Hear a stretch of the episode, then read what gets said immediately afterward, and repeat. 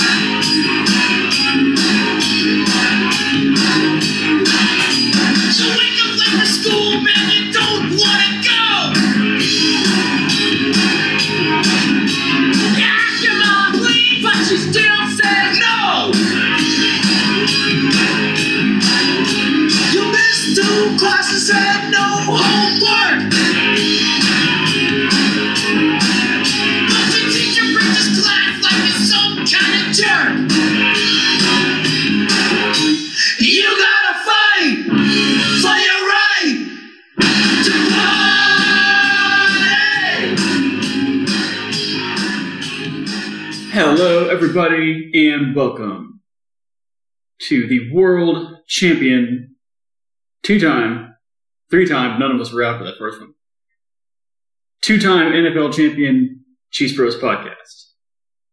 I am joined by Jonathan. Super Bowl! Super Bowl! Two ti- times. Two times. In my lifetime. Say it again for those in the back. Super Bowl. Two times. Two times. Yeah! Uh, so I'm a little bit older than Jonathan. I've been watching Chiefs football a little longer than Jonathan. Ever so slightly. And I remember wondering if the Chiefs were ever going to win a playoff game. Oh, yeah.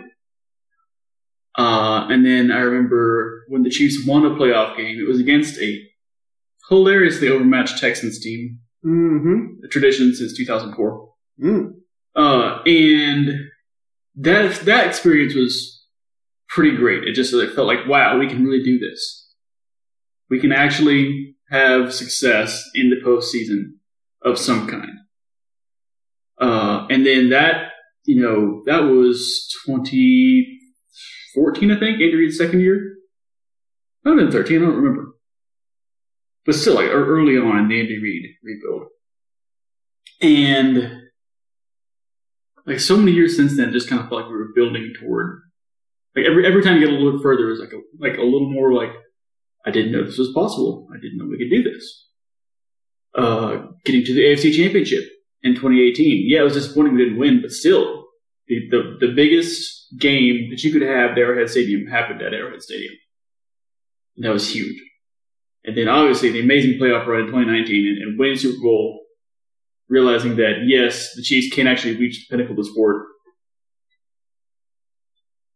And I think now it's it's one step higher. You know, Chiefs not to bury the lead, won Super Bowl fifty seven, beat uh, beat the Philadelphia Eagles, the, the very good, very impressive Philadelphia Eagles Okay. on a last minute field goal. Uh, and I think you know we're gonna we're gonna get into what that means for the Chiefs, for the for the players involved, for the trajectory of the team and their place in history. But I think this is whenever we we get beyond. You know, there's one step beyond winning a Super Bowl, and that is winning multiple Super Bowls. Mm. Having you know, be, being in the AFC Championship for five years in a row, having an in, at Arrowhead Stadium five years in a row there's always another level. There's always like a little bit more success and a little more prestige and a little more to go ahead and use the L word legacy to add. And uh, man, I gotta tell you, it feels just as good the second time. Yeah. Uh, you know, Vince Lombardi once said, you can always win another Super Bowl. And he could not be more right. Um, That's probably why they named the trophy after. That's probably that's probably why. Yes, uh, winning Super Bowl is awesome. We should do it every year. I don't know why we ever stopped. It's great. It's way better than losing. Oh, tremendously better than losing. Um, yeah, I I just it's really fun to me to be talking about our multiple Super Bowls. Yes. Like I've got this thing now where my tradition every time every time we win the Super Bowl, of the many times we win the Super Bowl, Mm-hmm. I stay up as late as I can that night. Just, you know, rage against the dying of the light. Um I think it's it's like a kid on your birthday where it's like I don't want it to end. Yes. I don't want to go to bed. I still want it to still be my birthday. I still want it to be the day, or even right now, like the week that we won the Super Bowl. Yeah. Or all offseason. I want, I want it to be the offseason that we won the Super Bowl. Yeah, there's kind of that afterglow effect of just like I'm still super happy about winning Yeah. the Super Bowl. I love whenever they had the parade. Like the the the the, the, the mayor of Kansas City tweeted out, he's like, "It's the same route as last time," which is great. We're running the back. But it's like you guys know the drill. We do this all the time. Yes. Super Bowl championship parade. Um, it is great. I look forward to discussing the Chiefs in the Super Bowl and like happen to be specific about which one you're talking about. Yeah. Uh, that's tremendous. Yeah. Um, why don't we have so much to talk about tonight? It's going to be a long one, folks. Buckle up. Um, why don't we start with just kind of taking the taking the listeners through our Super Bowl experience as it unfolded? Yeah. Um, because that's one of the things I love hearing about is like how different people experience a game. Um, can be it can be quite different sometimes. Um, so I we won't go like drive for drive here, but I do have the drive chart pull up. Um, I, I said before, I thought there were really two turning points in this game. Um, I'll just tell them now. The first one, Harrison Butker when he misses that field goal, and the second one was at halftime. Mhm. Um, but let's start at the start. How, how are you feeling the day of? The day of. Yeah. Oh, well, we were starting way back there. Yeah, back in the beginning. just a lot of nervous energy. Um, I'm not one of those people that's like, "Hey, my team's in the Super Bowl today! Yay, I get to watch them." I am just like hardcore, super nervous. This could be like the worst day of my year if you know something like the Super Bowl against the Bucks happens again, because you just never know, you know. Yeah. Um, I don't know what that says about me, but I guess I expect terrible things to happen sometimes. It's a little bit like it's like yeah, it's a, it's an odd feeling the day of. Um, it's got a little bit of a calm before the storm feel. It does. Also, put it at five thirty. Am I just crazy, or did they used to do it earlier? Because No. that, As long as I Like- remember, it's been five thirty. that period between like eating lunch and watching the Super Bowl, that felt like a year or two. It Yeah. was so long. I uh I did things to take my mind off it. Honestly, That's what you get. I, I watched some shows. I think I might have even done some work, just psycho behavior. mm-hmm. Um, but yeah, as it approached, I mean, you also like start. You know, the Super Bowl if your team's in it, and the Super Bowl if your team's not in it, are completely different experiences. Completely different. Yes. Because if your team is not in it, um, it's like a social experience. provided you're not salty about how it went down. Like if this was like back in the old days where it's like the Super Bowl was for someone else, it was for me to watch but not to actually partake in. Mm-hmm. Um, then it was like a party. You're going to someone's house and deciding what to bring, Yeah. or you're hosting people and you're kind of, you know, thinking about, oh, well, what time should we start warming up the nachos? You Yeah, know, it- stuff like that. It's a social event, and Yeah. the holiday is football.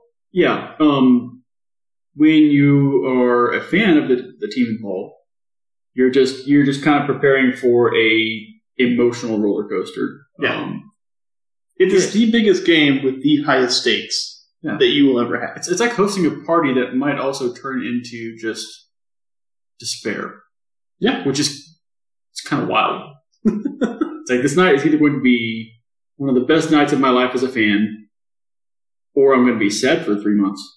Yeah. I, when I'm In watching in a way, when I'm watching a Super Bowl, uh, one of the many Super Bowls I've been able to watch as a Chiefs fan, many of them. when my team's in it, um, I want diehard Chiefs fans and family members that are cheering for the Chiefs. Mhm.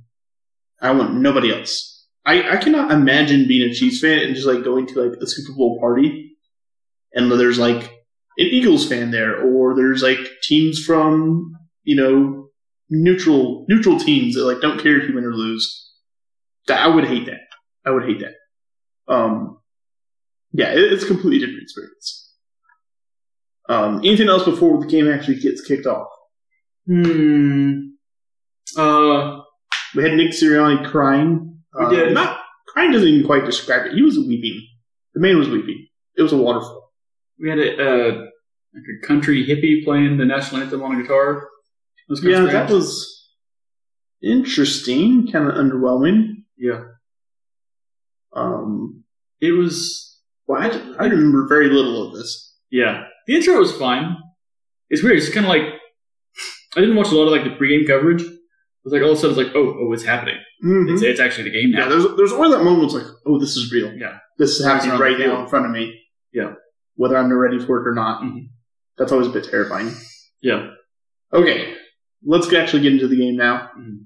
Uh, the game starts. We win the coin toss. We defer. The Eagles get the ball, and they promptly go down and score, which would normally be a bad thing. But I had, even in like real time, I had an interesting reaction to this. Uh, they scored a touchdown on the play on the drive, Mhm. but it felt like the defense was making it hard on them. Now, which touchdown was this? The very first one. The, Okay, but like first drive, drive of the game. Was this. Did this end up being like a long touchdown pass to AJ Brown? No, this was just the one where they just kind of matriculated down the field. Okay. Um, and yeah, normally like giving up an opening drive touchdown, be like, oh crap. But I felt like our defense was coming to play. They were hitting, they were tackling well. Um, I don't think they gave up any too many like big plays in that first drive. It just felt like they were making it hard on the Eagles. Yeah. Um, so I was, even though they scored, I was, I felt, I came away from that drive being like, okay, the defense came to play today. I almost feel a little encouraged. Um, then we get the ball, and we go down and score. Um, Mahomes looks great. Offense looks great. Um, so you're like, oh dang, it's going to be a pretty high scoring game. Mhm. The Eagles get the ball, and defense forces a punt, a three and out. I think the only three and out they had of the whole game. Chiefs get the ball and we're driving. And so like this is setting up to be like this is a good start to the game. We gotta stop. Maybe we're gonna get seven more points here, go touchdown on them. The Chiefs come up short and it's fourth down and three yards to go. Uh, about the opponent's mm, 25 or so. Mhm. And Andy Reid elects to kick it. Um, now we know, as it turns out, that Harrison Butker missed the field goal. Yeah. Um, but putting that aside, how did you feel about that decision to kick the field goal there?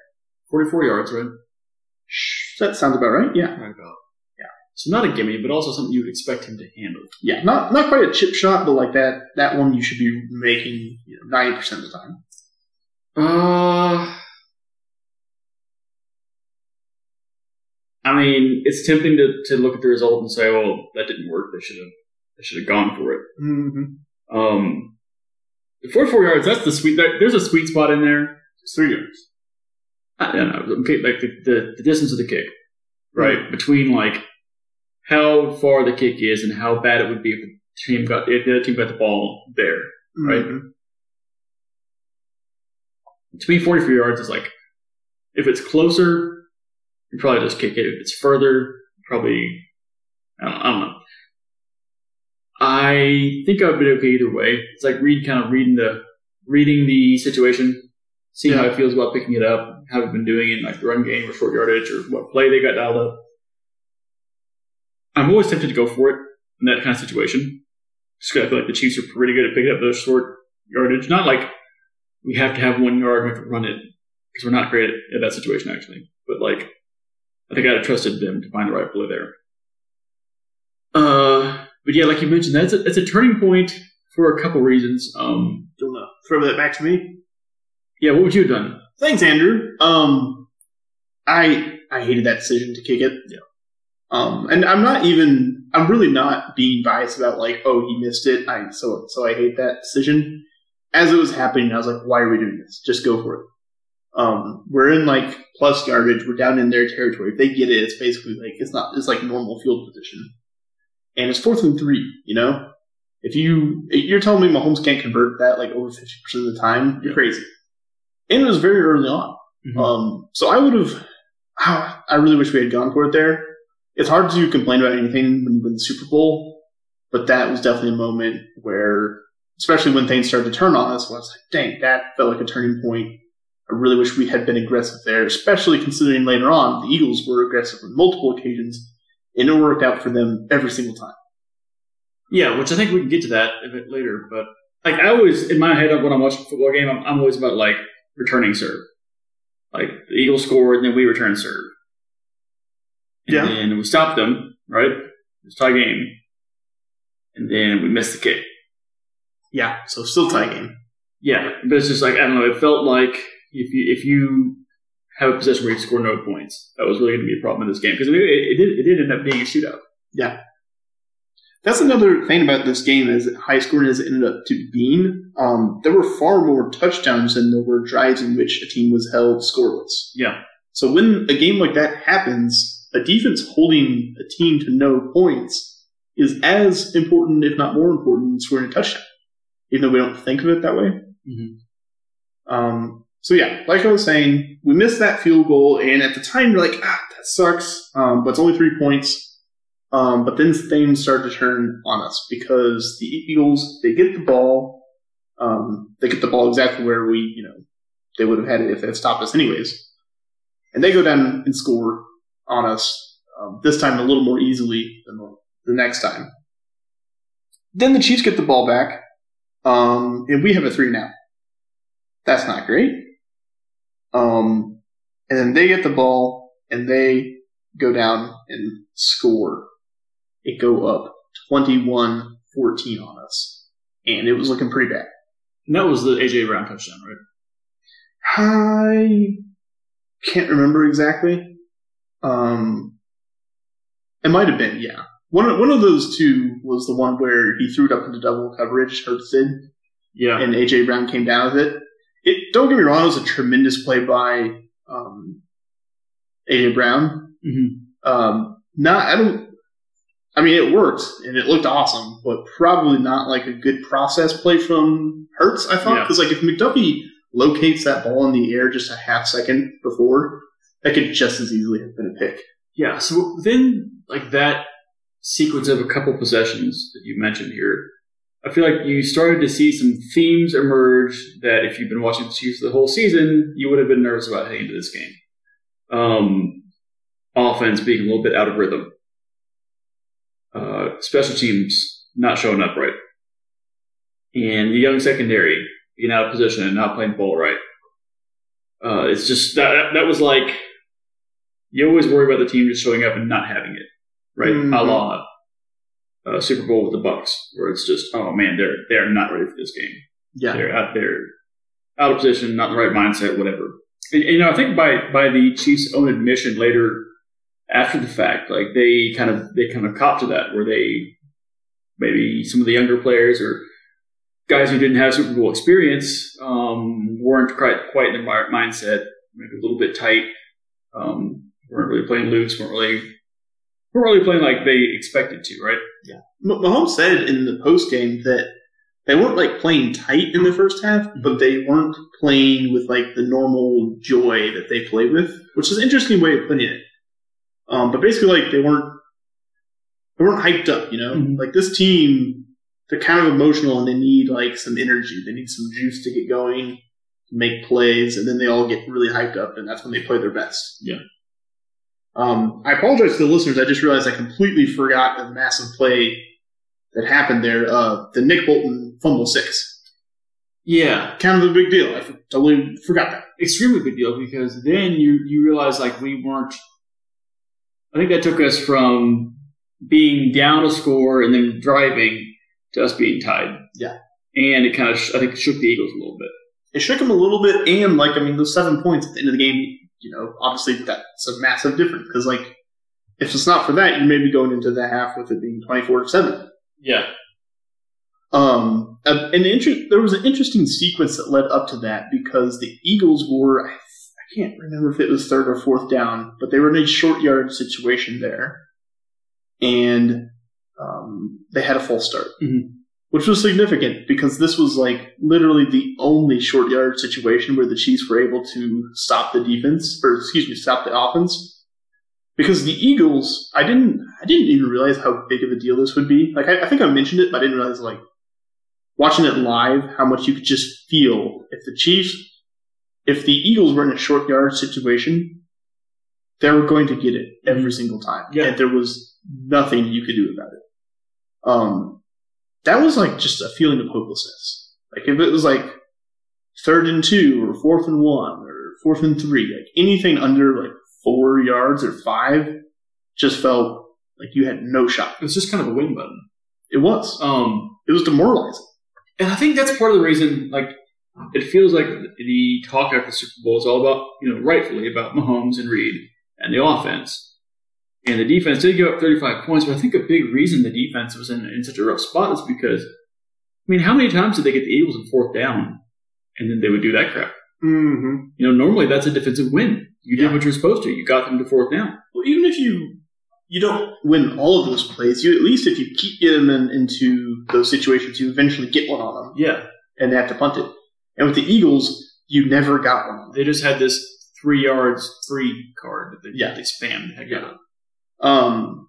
So, anyways, uh, it's the only short yard situation where we stopped them, and it was because uh, prior to the play, there's a false start on the right guard um, that backs him up five.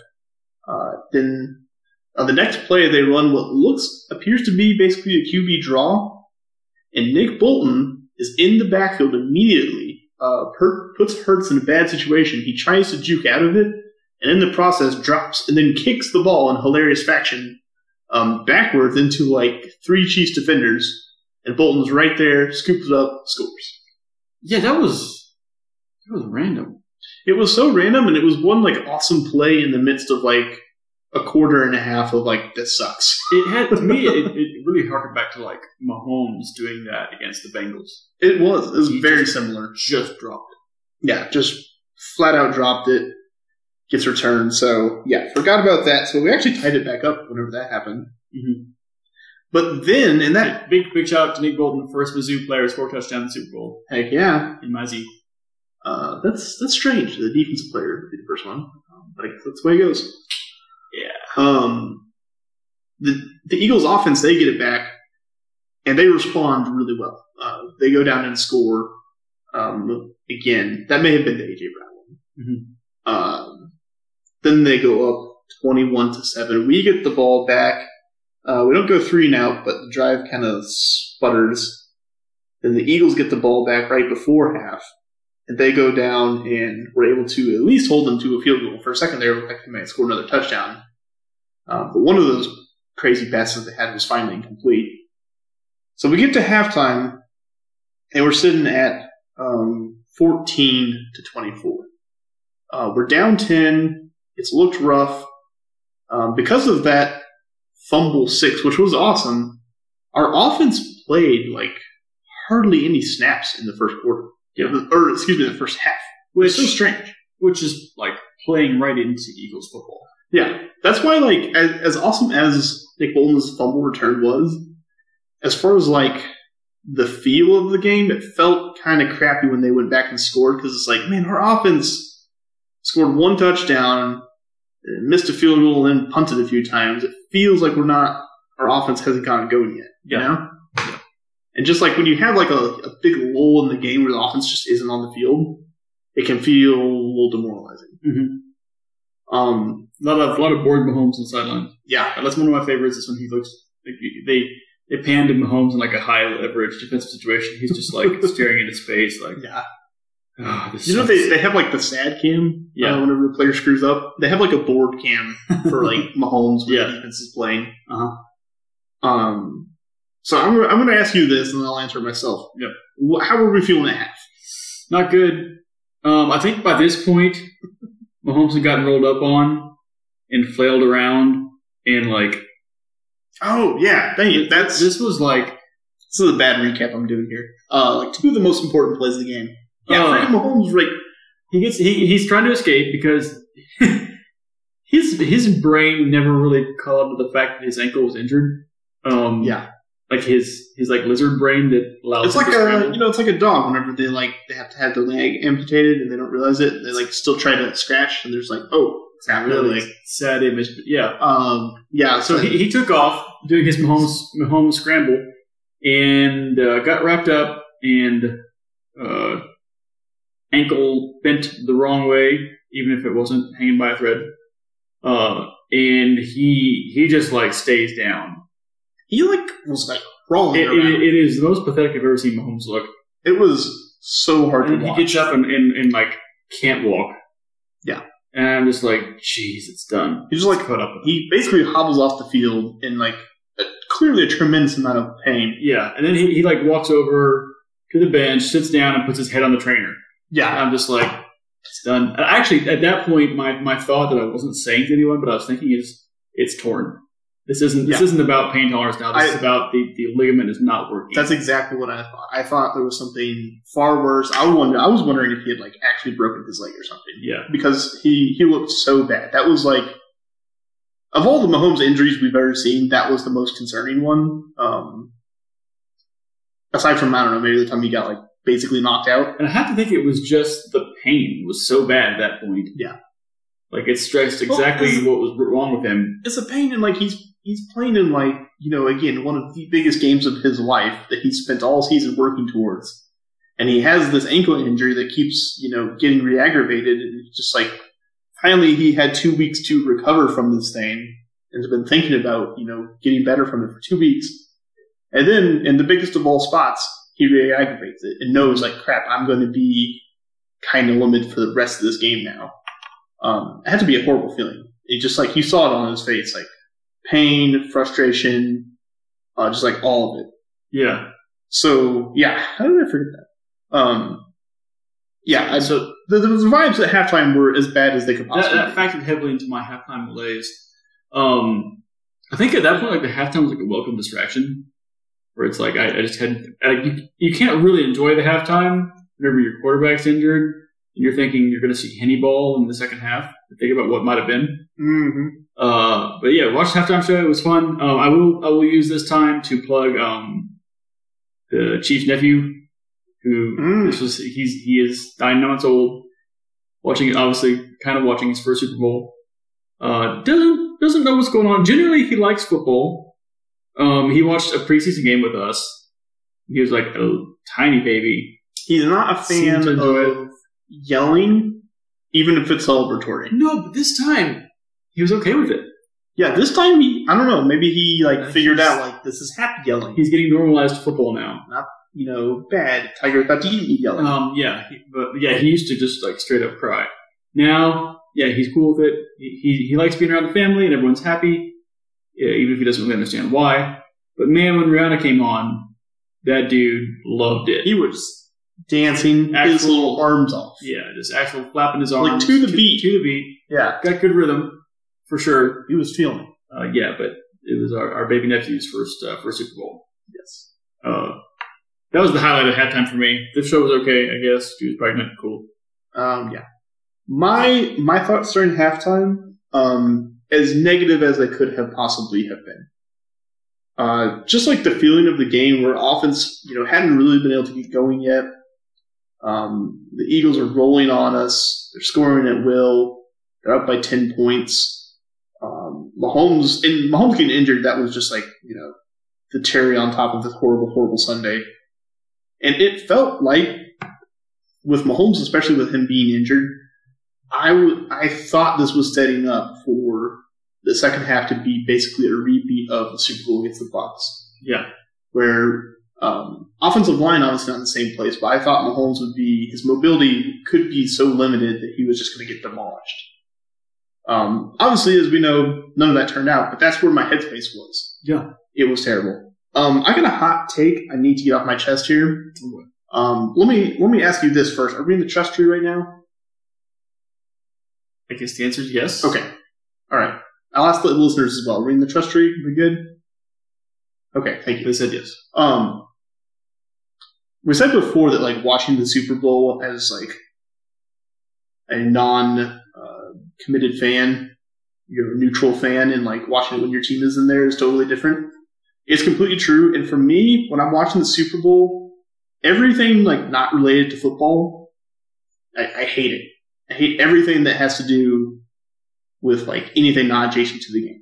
Like Mhm. all of the Super Bowl commercials, the halftime show, everything is just like I hate all of this. Like I just want to watch the game, and everything else is just like in the way. It was it was rough. Yeah, I try to enjoy the commercials, but like at the same time, I realize, especially nowadays, you can just get online and watch all of them later. You can Yeah. So that's when I took my bathroom break or my, my mental break. under normal circumstances, um, I would enjoy some of that stuff, kind of, or at least like not. I probably wouldn't care about the Super Bowl halftime show, but when my team's like in the middle of you know, losing a game and my quarterback's injured, that is like I was so upset. Like that is the absolute worst having to watch that the halftime show. Yeah. I was just like angry, like doom scrolling on Twitter, looking at stats about like how teams that were down at half by ten or plus points in the Super Bowl were one in twenty six yeah. in Super Bowl. Think about it, one and twenty six. That, Jonathan, is what we call gambler's fallacy. Um, I don't think that's what that means. Actually, gambler's fallacy would be to assume that the Chiefs would would win because it hadn't happened that often. So actually, in this case, gambler's fallacy was Again, true. I'm, I'm not. I think you have gam- Listen. gambler's fallacy fallacy where you're not can't quite figure out what gambler's fallacy The, is. the next gen Galaxy Brain stats said the Chiefs could not win this game. But you should never tell Patrick Mahomes the odds. Mm, that's a good point. Yeah. Yeah. All right. So we were at a dark place at halftime. Chiefs get the ball at half, which I was I had in the back of my mind the whole time. I was like, get the ball at half, get the ball at half. No matter what happens, we get the ball at half.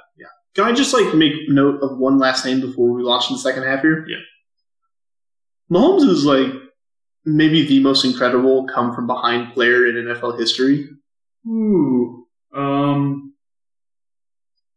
Is that not true? it's becoming true. Yeah. I mean, there's I mean, who else would you pick? Like, you can't pick Tom Brady. come from behind. Oh, I mean, 23. Um, I mean, listen, he's, listen, he's listen, in the conversation. Okay.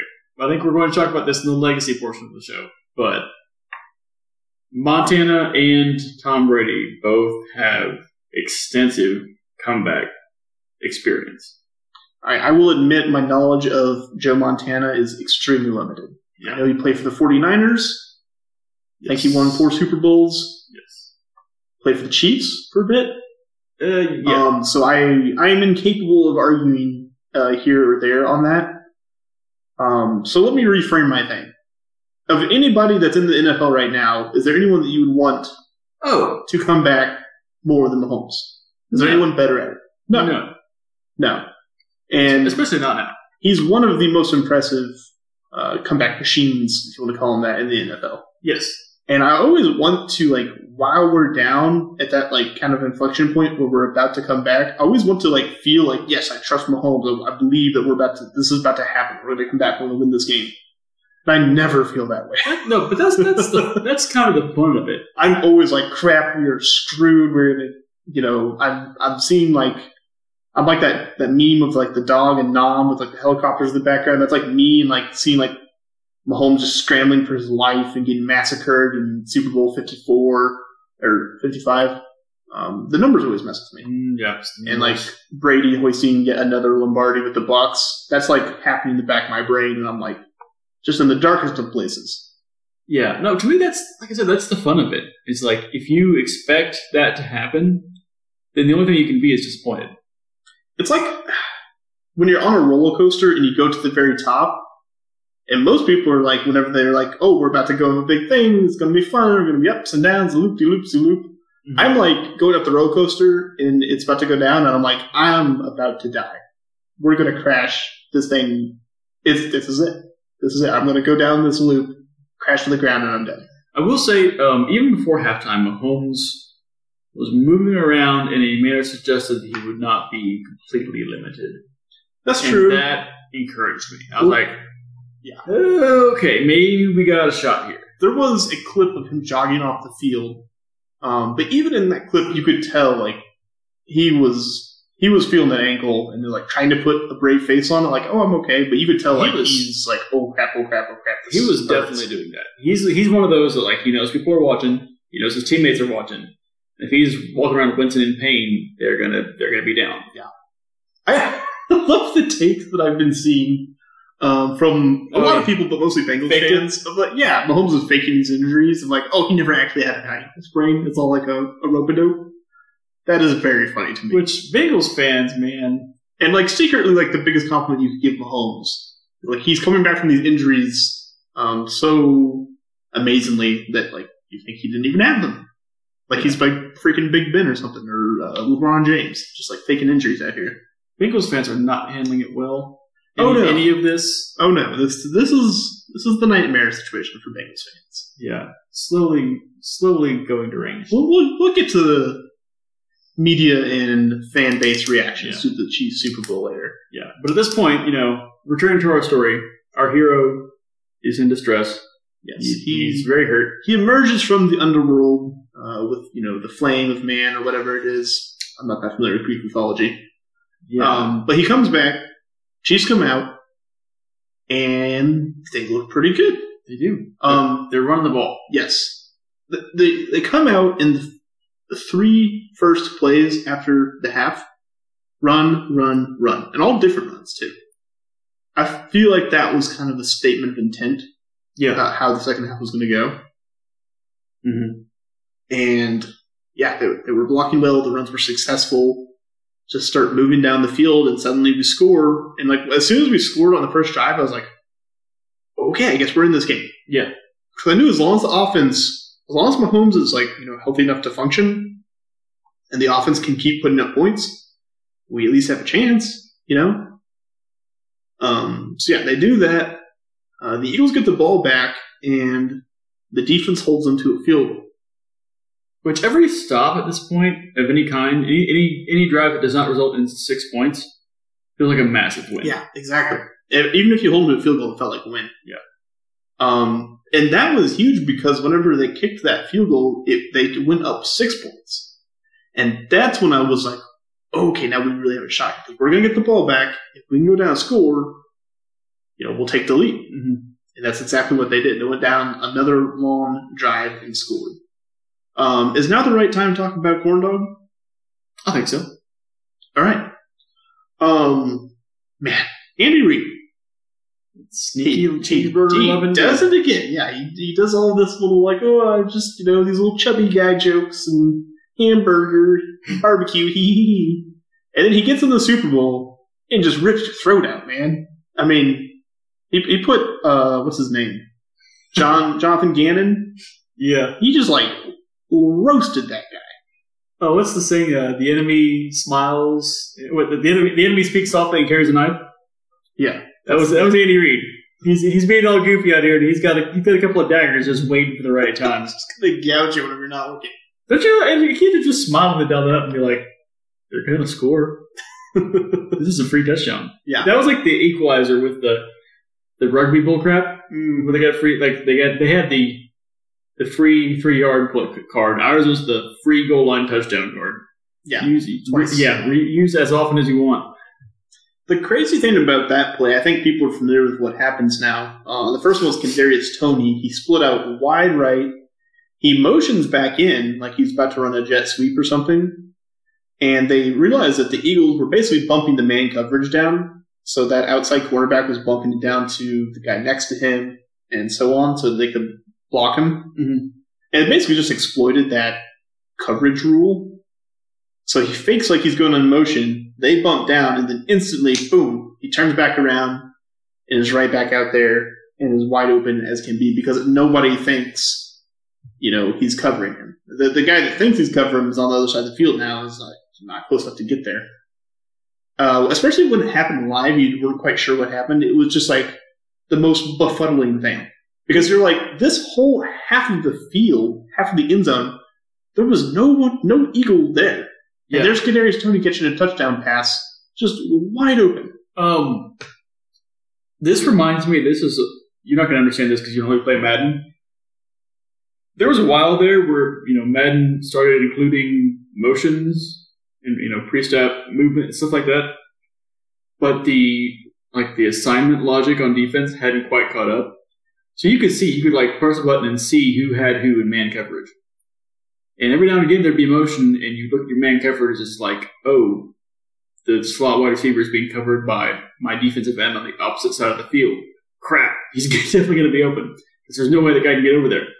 That's a little bit what happened here. It's like, oh, the the guys went in motion and now it's being covered by the guy who's completely out of position. Yeah. It was it's it was hilarious. It's like it was the it was the it was the fool me once, shame on me. Fool me twice, shame on wait. Fool me once, shame on you. Fool me twice, shame on me. That saying Mm-hmm. because it happened again. I wonder if they have if they ran it a third time.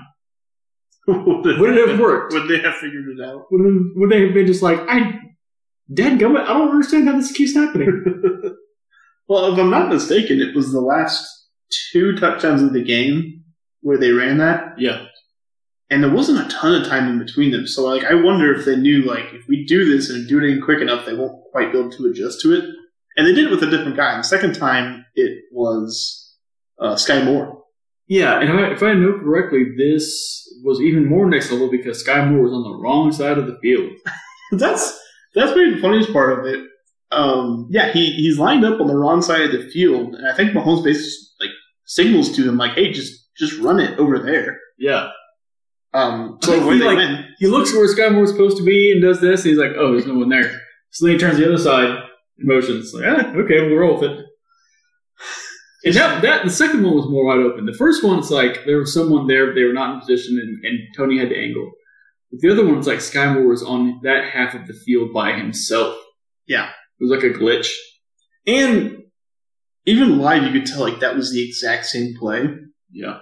Um, to have it happen once is crazy. To have it happen twice, I mean, Eagles fans have to be absolutely pulling their hair out, or oh, feathers out, rather. That's the kind of stuff you lose your mind. If yeah. you if you feel like your team put up a good effort, the Chiefs are just were just better. You know, it's like, oh, you know, let's do our best. And this one's just like, how can you let this happen again? Just wildly gesture at the TV, like, just how? Why yeah, is this happening to us? Start rocking back and forth, you know? how is Andy Reid doing this? There were actually there there were a number of that, that's the funny thing about well we're not going to get into the penalty call yet but there were at least three different occasions as Eagles fans where you just have been like what just happened? like the the Hurts fumble and then both the corn dog plays. Mm-hmm. I just I I would feel dead inside of this game if I were an Eagles fan. Oh, brutal. Um, so yeah, the Chiefs they score that second touchdown. Uh, now we're up by one, and it, what if that happened? It was one of those moments where like, wait, we're winning now? How did that happen? Crazy. Yeah, that was that was a classic. Like, I'm sure I actually said this, but like I can't believe we're winning this game. Yeah. Especially like after if you go back to like ten minutes of gameplay before, where Mahomes is like hobbling around on the field. Like, how did we get from there to here? Doesn't even seem possible. It's crazy. Uh, so we're into the fourth quarter now, and then the Eagles get the ball back. They're down by one point, uh, 27-28, and the Chiefs defense has probably their biggest sequence of the whole game. They force a three and out with like 12 minutes left in the fourth quarter. And it kind of felt kind of under the radar how important that was because it, I'm not mistaken, unless you count out, you know, the last Hail Mary at the end, that was the only drive in the second half that did not result in points for a team. I mean, how crazy is that? Yeah. Uh, so, and they got him down to like, I think it was fourth, and I think they had like three yards to gain for the first down but they had to punt it because they're on their own like 25 or so. Um, so again, that the, the Chiefs defense being aggressive early on and getting them to fourth down before they're able to get a position where they can you know feel more comfortable going for it. Yeah, that was huge. that was the worst part about watching the defense was it's like we can't just get them in fourth down. We have to get them in fourth and really long. Yeah, or they're going to do that crap again. And while we're here, I think this is a great time to talk about it. The Chiefs defense their game plan in this game was we were going to sell out to stop the run. And they did that. And their game plan was we're going to make you beat us with Jalen Hurts throwing the ball to this wide receiver core. And the Eagles were able to mostly do that. Yeah. I mean, for the most part, they won those positions. That's what's crazy. It's like we kept getting, we would finally get into those positions where it's like, oh, it's like third and 15, or fourth and six, whatever. Finally, we got them into a long field, a long yard situation, and they kept converting them. Yeah. I mean, Hurts was, he had some crazy throws. Uh, the receivers had some crazy catches. Goedert was just suddenly like their version of Travis Kelce out of nowhere. I mean, yeah, Hurts, I, I mean, I was, we talk about this later too, but like, I came away very impressed with the Eagles and their ability to move the ball through the air. Yeah. That's like we basically played chicken with them, and they almost didn't flinch. That's one of the things that surprised me so much was like in in the Super Bowl victory over the 49ers, once we got to a point in the game where it's like you have to try to beat us with Jimmy G throwing the ball, yeah, it was over. Yeah. In this game, we got to a point where we were trying to force them to beat us with Jalen Hurts throwing the ball. It was like crap. He's beating us.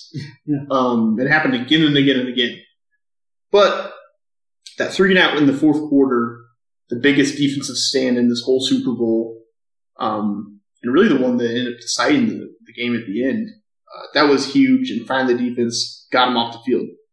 Chiefs get the t- get the ball back, and then again, one of the biggest plays in the whole season happens. Kadarius Toney catches the punt, doesn't fumble it, and returns it all the way down to our like five yard line. That was some Dante Hall stuff. Yeah. Uh, I don't know if you remember him from back in like early 2000s. I do actually, yeah. That's one of the few players from that era of Chiefs football that I do remember. But he just like made a couple guys miss and then reversed the entire field, and you, you all you see is that wall of Chiefs players. And like, oh, this could happen. And you know when I knew it was going to be real when he appointed the punter tackle Yeah. because that's usually it's always exciting until there's a punter tackle.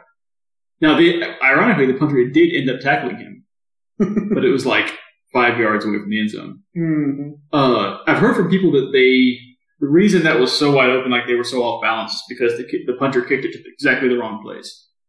Like Shane Really? Yeah. Hmm. I, I think that, would- that might have been Pat McAfee that said that. Who would know? He was a punter. Yeah, he would know. Uh, so he was out of like basically he put his entire team out of position.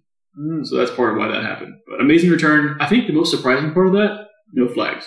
Yeah. You never see kicker punt returns these days without flags. Yeah, it felt like even while it was happening, it's like there's got to be a flag. There's got to be a flag. I think the reason is because the refs knew this was a big moment in Super Bowl history and they couldn't call a penalty during that moment. Oh yeah, you can't do that. I mean, you can't penalize a team during a big play. It would That, ruin the that game. would be absurd. Yeah. Yeah. Foreshadowing. So we get the ball the fourth or the like about the five yard line. That's when the second corn dog touchdown happens. And Andy Reid was like, you know what? That first corn dog was great. Give me another. Mm, that's an excellent point. Uh, also, as a quick aside, that touchdown pass to Skyy Moore, that was his first touchdown of his career in the NFL. And he was, In the freaking Super Bowl in the fourth quarter, he was on the wrong side of the field. and you were as wide open as you could possibly be. I mean, Yeah. what a crazy story for him. Good for him. Yeah. For sure. Uh, so we get that touchdown. Then that was the moment that like Skyy Moore punt return. That was the moment where I was like, oh dang, I think we're actually going to win this thing. Yeah. It finally turned for me that in that moment. Yeah. So we get the touchdown. We go up 35 to 27, and it felt like that was the moment in the game where it felt like the defense was going to get a stop and like really put this thing away. And then the Eagles came out, and dang it, they kept throwing the ball and it kept working and they moved right down the field and they scored on us again. They did. And it took like five minutes. Yeah, it did And take you know a what? while. You know what? Good for us. I as, as that was happening, I was thinking, for a team that needs to score twice, they're taking a long time. Yeah, because they didn't go away from the run. Yeah. and maybe that was the right choice. Oh, it worked in that instance. Because you don't want to be you know too unbalanced. Yeah. but you're right. It did take quite a bit of time. Uh, they got down there, scored, and then they had two point conversion.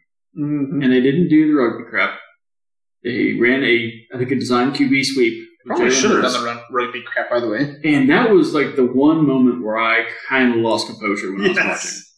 I, Yeah. I don't think I uttered any four letter words, but I definitely like threw my pillow and like Definitely jumped up through the pillow. Ugh, it just I, I felt like I felt like that could like it, it wasn't that that was the game because they scored, but it's just like that was the chance to end the game yeah, because Nick Bolton had Jalen Hurts wrapped up at the goal line, or like right before, and Hurts just powered in. It was an amazing play. I don't know if he had him wrapped up, but it was it was one of those where like it was like a race to the pi- the um, oh what do they call it? Pi- pi- pylon? Like he made contact like the, at the one or two, Yeah, and if like usually when Bolton hits you, you're done. Yeah. he Hurts powered through. He did. man, I don't. I don't think like, it was like a missed tackle from Bolton. If I, No, I it remember it was just- basically like they're diving to the end zone. It was a matter of like who's going to hit who first and like where Yeah. you're going to land. And he like landed in bounds or you know in the end zone. It was an impressive play. So we got the two points, tie it up 35-35. Um, and at that point, we got the ball back. About five minutes left. Five minutes. Um, I love whenever you get the ball back and it's like a tie ball, tie game where you have a lead and like you can just run out the clock. That's my favorite way to end a game. so I knew all we needed was like a five five minute drive that ended in field. That was what we needed. I think this is one of those things that the old Chiefs could not do.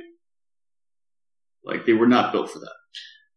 That's a really good point. Like previous Chiefs teams, they could put up a ton of points and they score a lot. Um, but in situations where you need to score and drain the clock, they had a hard time with it. Yeah. And this was, I believe, the. I mean, Pacheco had some great runs. He was almost like it's hard to believe he was an unsung hero in this game because he had a touchdown, like 75 yards rushing. It looked impressive doing it. But like our ability to control the clock and, and answer and maintain the run, that was Pacheco Mm. and the line, obviously.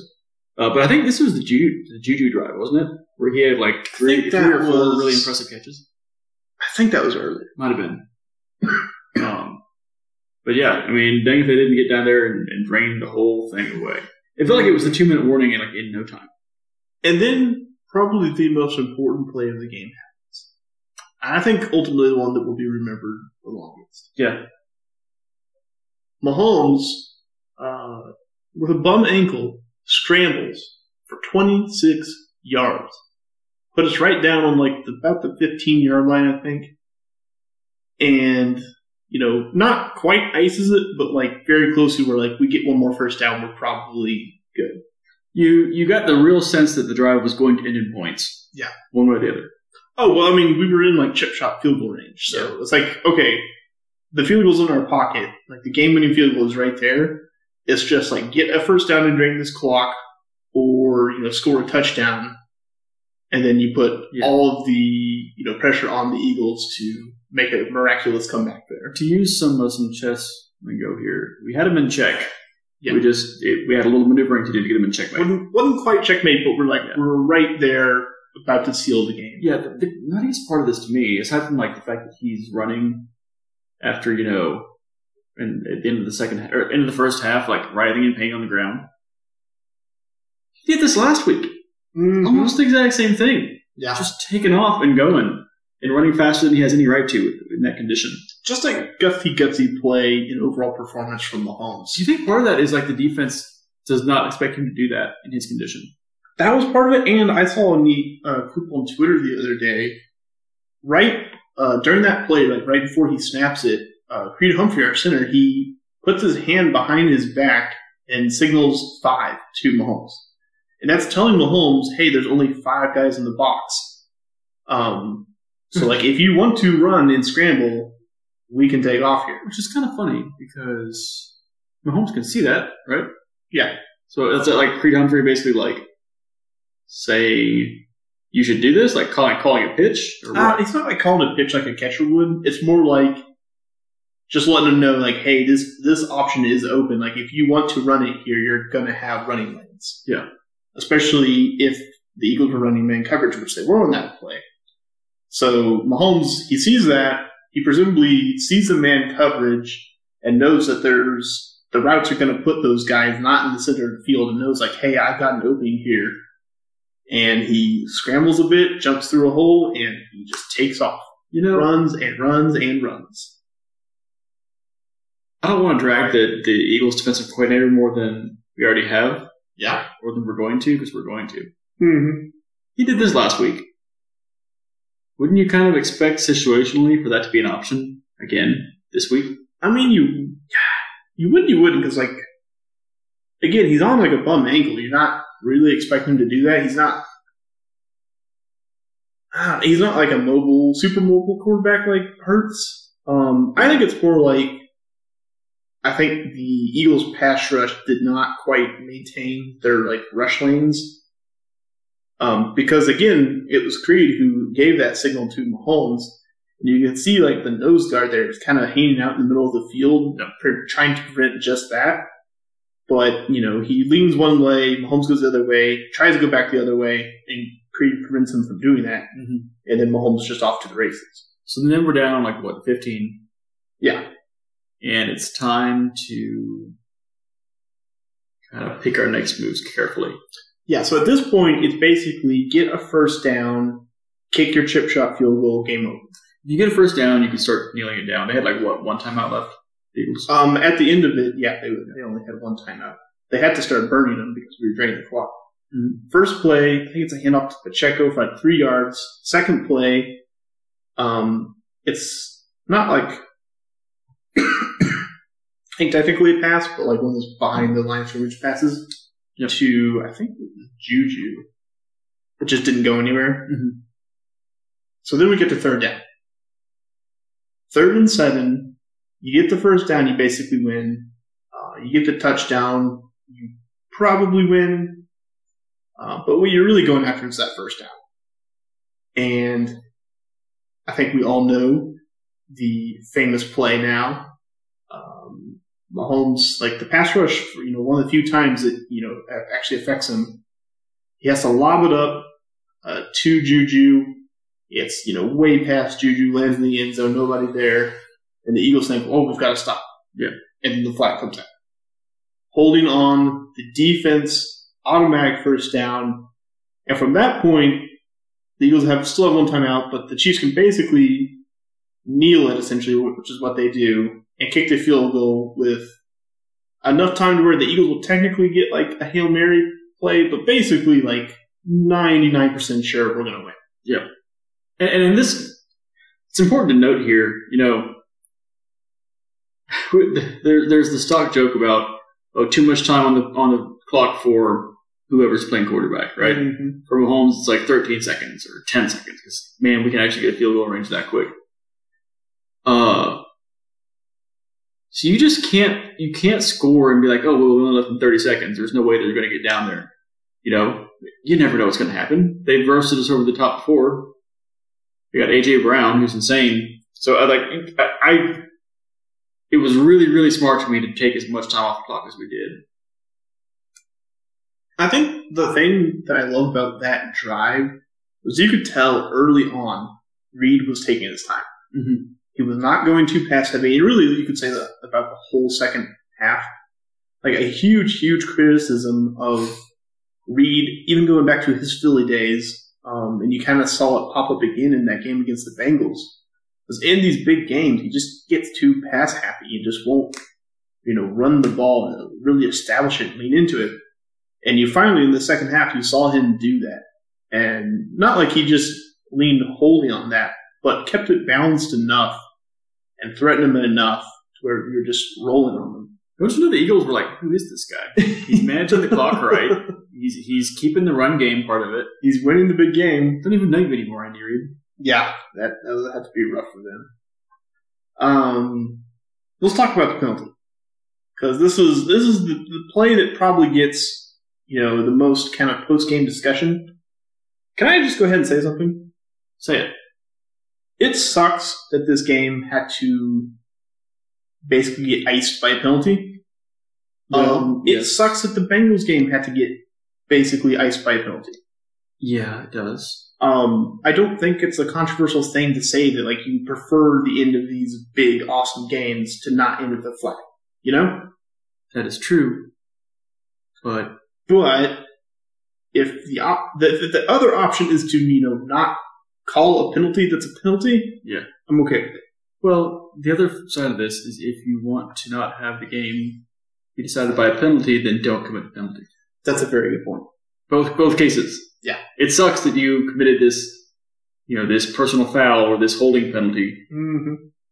but you did. You broke the rule. Well, in in both cases, they again, I don't think this is like a long term thing, but like in the immediate post game coverage of the game, it overshadowed an incredible scramble from Mahomes.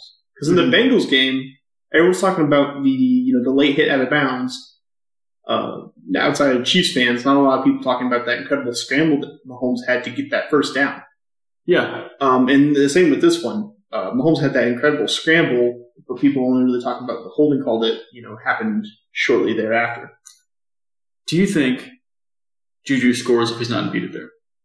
I love that you asked me that question, Andrew. Yeah. I think the answer is probably. Um, obviously, you can't say yes or no. And even looking at the play and like, oh, well, Juju's here. The ball landed here. Uh, so no. Uh, you can't do it that way because the holding slowed him down, obviously. And in these, like, you know, NFL football happens so fast. Any amount of like, oh, just hold him for like a split second, give, give him like you know a half second before he's able to release, that changes up everything. Yeah. Um, and with a pass like that, Mahomes is throwing it to a spot on the field. You know, Mhm. he's not throwing into a wide open guy. So the timing is absolutely everything on a throw like that. Um, and Juju, when he sees, he clearly sees like I'm not going to get to this, and he lets up his route. So if you look at, you do like a freeze frame, oh, ball's here, Juju's here, Uncatchable, it looks uncatchable. Yeah, people, I saw people saying that. which is why it wasn't pass interference, it was holding. Yeah, it was uncatchable because he got help. Yeah. Um, so yeah, I think probably you can't say like oh for sure because you, you never know. It's the NFL. Maybe he drops it. Um, but yeah, I think he's probably in a position to catch that ball. Yeah. if he doesn't get help. Um, interestingly, the spot the ball was thrown to was in the end zone. Mm-hmm. So we would have scored a touchdown if Juju had caught that. We would have scored a touchdown and given the Eagles the ball back with an ability to come and score their own touchdown and tie it up, Mm-hmm. Which would have been worse for the Chiefs than what actually happened. Yeah. Which is what I think the point's being made that you should have not. I mean, even if even if the, you're upset about the ticky tacky call, you should not be anywhere close to holding Exactly. at that point. Exactly. That's a tremendous point because literally the the best thing that can happen for the Eagles there is like a turnover or something. The second best thing is you know stop and make them kick the field goal. Uh, the third best thing would be to Touchdown. give up the touchdown. The very worst thing, the fourth best thing, Mhm. the thing that you can absolutely not do, is give them a penalty, give them a first down, let them drain the clock, and then kick the field. So basically, by committing the penalty, you're, you're playing the gamble that if it goes uncalled or unseen, Yeah. you get the stop. Yeah. If it's called, that's almost a game. And it was. I mean, like like that. ninety nine I mean, I know that that you can't always do that calculus in your head, Mm-hmm. you know, while that play is going on.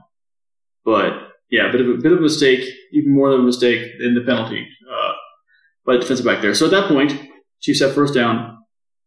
Uh, pass out to, or is it pass or run to Jerick McKinnon, right?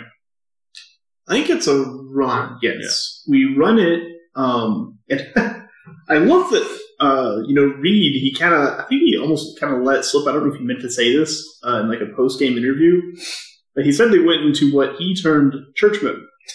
Um, which, for you know, we'll keep it PG on this uh, podcast, but basically, church mode meant don't score, which I thought was hilarious because if you score, you're giving the Eagles a chance. If you don't score, kick your field goal, yeah. you're basically giving them no chance. I think he's getting some credit for this, but you should probably get more. Um, the amount of restraint McKinnon showed in not scoring there, getting down, is like such a team play. Because it, it that that really mirrored to me like the Damien Williams run to immortality in 2019 season. Mm-hmm. It's like he could have been that guy. He could have been the one that was in the highlights. You know, there's Jerick McKinnon scoring the game-winning touchdown. Yeah, I mean, I agree. And don't get me wrong, I don't want to take a single thing away from Jerick McKinnon. I, I think he's tremendous. I, I really like him as a player. Um, I don't think there's a single player on this team that would have scored there because that's it's the dumb thing to do. And also, they kind of wanted it to happen. Yeah, no, the, the Eagles were absolutely whatever their version of church mode was. Um, mm, no, I don't want to Try try to that let them score. The one where it's like, yeah, let them score. Encourage scoring. Uh, yeah, never mind. I, I'm not Wingman. Help the Chiefs score. encourage scoring. yeah, that's That's the, it's the wingman defense. That's that's about as uh, PG as we can keep it. Um, whatever their version of that call was, I'm sure that was being made. Where like, if we can force them into the end zone, we're going to do that. Yeah. Um, but yeah, it was the right decision. Good job by him. So yeah, we, we kick our field goal. Um, Harrison Butker, total redemption. By the way, that field, I almost didn't realize it while I was like live, but rewatching it, that field goal happened right on the paint, Yeah. Which was scary. And yeah, in the paint is like, it's an okay term in basketball. It's a terrible term in Yeah. the Super Bowl. yeah. Let's let's let's put a nice little bow on this uh, game, and then I want to talk about the song. Yeah. How did you feel about the, the like before that kick? Oh, Were you confident? total confidence. You know, I Um, was. and I'm not even I'm not joking. Like Harrison Butker, when it is all on the line, he's going to get it done. rationally, I knew there was like virtual certainty. Irrationally, I was like shenanigans. My only little Muff, bugaboo. muffed snap, yeah, blocked kick. to me, it was Yeah. absolutely the the pain, like slippage. That was the, the only thing I was really concerned about. Well, which was not irrational because that had been happening all night. Well, and also, you know, Harrison Butker's only drawback is that these little extra points sometimes, especially in the unimportant games, obviously this is an important one, sometimes he just misses those. Yeah. Um, but no, he, he gets it done. I think kind of redeems himself from uh, the previous missed field goal. Uh, the That would, that would have loomed large if we had lost this game or if we went into overtime. Yeah, we, uh, we squib it to the Eagles. I think they have like eight seconds at the start of the kick. They get the ball with like four seconds. Uh, they run their hail mary. Uh, Hurts throws it like crazy short. Yeah, that was receiver. that was a little odd. It was odd, but also like that play has like a zero point zero five percent chance of succeeding. So Did he at like in one last revenge of the turf slip a little bit as he was throwing it? I don't know. He might have. I mean, He's got a big arm. who knows? He was he like he threw it so shallow that no one got to it from either side. Yeah, I mean, it it was basically a meaningless play. The game the game was essentially over at that point.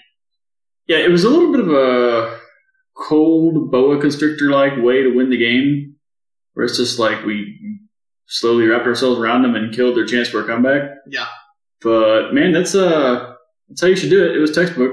I think it, it's just crazy. You know, we go up eight. The Eagles get the ball back. They go down. They score their touchdown. They score their two point conversion, Mm-hmm. and Mahomes gets the ball back for five minutes, and the Eagles never really see the ball again. You know, Yeah. It- it's crazy. Like, It's like their offense did everything right. They came up clutch when they needed to, and they still lost because you're playing That's, Mahomes. that's why, man. bad. I, I I feel like they played it too cool when they were down by one score. Yeah, and that's Um, why I said, by the way, um, yeah, some people sometimes people say like, oh, it's just the team that ends with the ball wins. Yeah. Um, that's why that three and out that the or the um, Chiefs forced in the fourth quarter with like 12 minutes left. I knew when that happened, I was like, that was massive. Yeah. and that's why. Uh, you were gonna say? When you're up by like when you're down, I guess by eight points like that, you need three different things to go right to get back in the game. You need to score a touchdown. You need to score the two point conversion. You need to get the ball back and, and score again. Mm-hmm. And that that like with ten minutes, I just don't think you could take half that time. You got too much work to do. You got too many things that could go wrong in there. Mm-hmm. I, I just feel like that was you, you can play that way if you're gonna if you're gonna you know try to go down and get up by a score or if you have the ability to go ahead. But whenever you cannot possibly do anything but tie the game, you know, like if that's that's the max that you can do is tie the game. I just I just think they took too much time and they were not accounting for uh, the Chiefs getting back up. Well, and you know, we said going into this game that as good as the Eagles' offense was, um, it's not an offense that's designed to come from behind. No, And I think that, I mean, as good as they played, which was amazing, I think that still holds up true because if the Eagles, let's say uh, that holding penalty is not called, and let's say we kick our field goal and they get the, the ball back with you know about a little under two minutes, no two minute warning, Mhm. uh, and just one timeout. Um, I don't know if the Eagles' offense performs at the level that they did if they're in a situation where they have to pass the ball. Because when they were balanced, like Hurts was dicing this up, Mhm. but if they were put in a situation where they had to pass the ball, I really think our defense would have showed up. That could be. I mean, I feel like we were getting some pressure. Not a lot of. Obviously, they didn't get any sacks, except for like one technical sack. Uh, but I think that might have been where you see like the signature Chris Jones moment. Yeah. Um, one, one more thought about the hold. Yeah. Uh, it was absolutely a hold. Uh, the problem, and I really think the reason that, especially right after the game, people were upset about it, is the broadcast never actually got a replay angle of the hold that drew the penalty. Yeah, yeah, and Because it happened behind, it happened away from the homes. uh-huh. It happened on like, it happened on Juju's back as he's making his cut facing the end zone. Yeah. Are, and they never showed a replay. are we going to exhaust this topic right now? Can I go ahead and get some? Yeah, no, let's let's just get it all done now. Um, yeah, you're right. The if you just saw there, there were basically like two holding adjacent infractions, I guess, on that play. One was pulling the jersey, and the other was he like got his hand on his hip and turned him a bit. Yeah. The jersey, that's like that's like off, uh, offensive holding almost, where it's like every time the ref sees it, they're going to call it. Yeah. every time. Clear, that is that clear is as day. You know, white jersey telltale sign. getting tugged yeah, you're tugging their jersey. right as the player's like making his cut. The other one, wrong. the little bit, the, you know, the little bit of a like hand on the hip. Defensive backs do that on nearly every play if they're in tight man coverage. Yeah. And sometimes it'll get called. I usually don't think that's holding. I think I could see more of a point if that was what happened. Well, if, if that was it, if that was the only contact, which that, again, that was the only contact they showed on the broadcast, Yep. I would understand. You know, like Greg Olsen, um, I really like him as a, a broadcaster, and he was kind of freaking out about the penalty, um, but he was only looking at what the broadcast was showing him. So, Yeah. like, I understand, like, if that's all you saw, you'd be like, oh man, that's, that's a really ticky tack play. I hate that they threw that. Yeah. And I would agree with that. Um, but they just never showed, they never showed the actual hold that drew the penalty, which was as clear as day. I'll tell you what, I don't usually ever care about the inherent fairness of calls that go the Chiefs' way Mm-hmm. because I've lived through so much like karmic, like debt. Of, Yeah. Yeah. Like the universe is, is so much in my debt for weird Chiefs calls, like you know the Derrick Johnson, Marcus Mariota forward progress crap.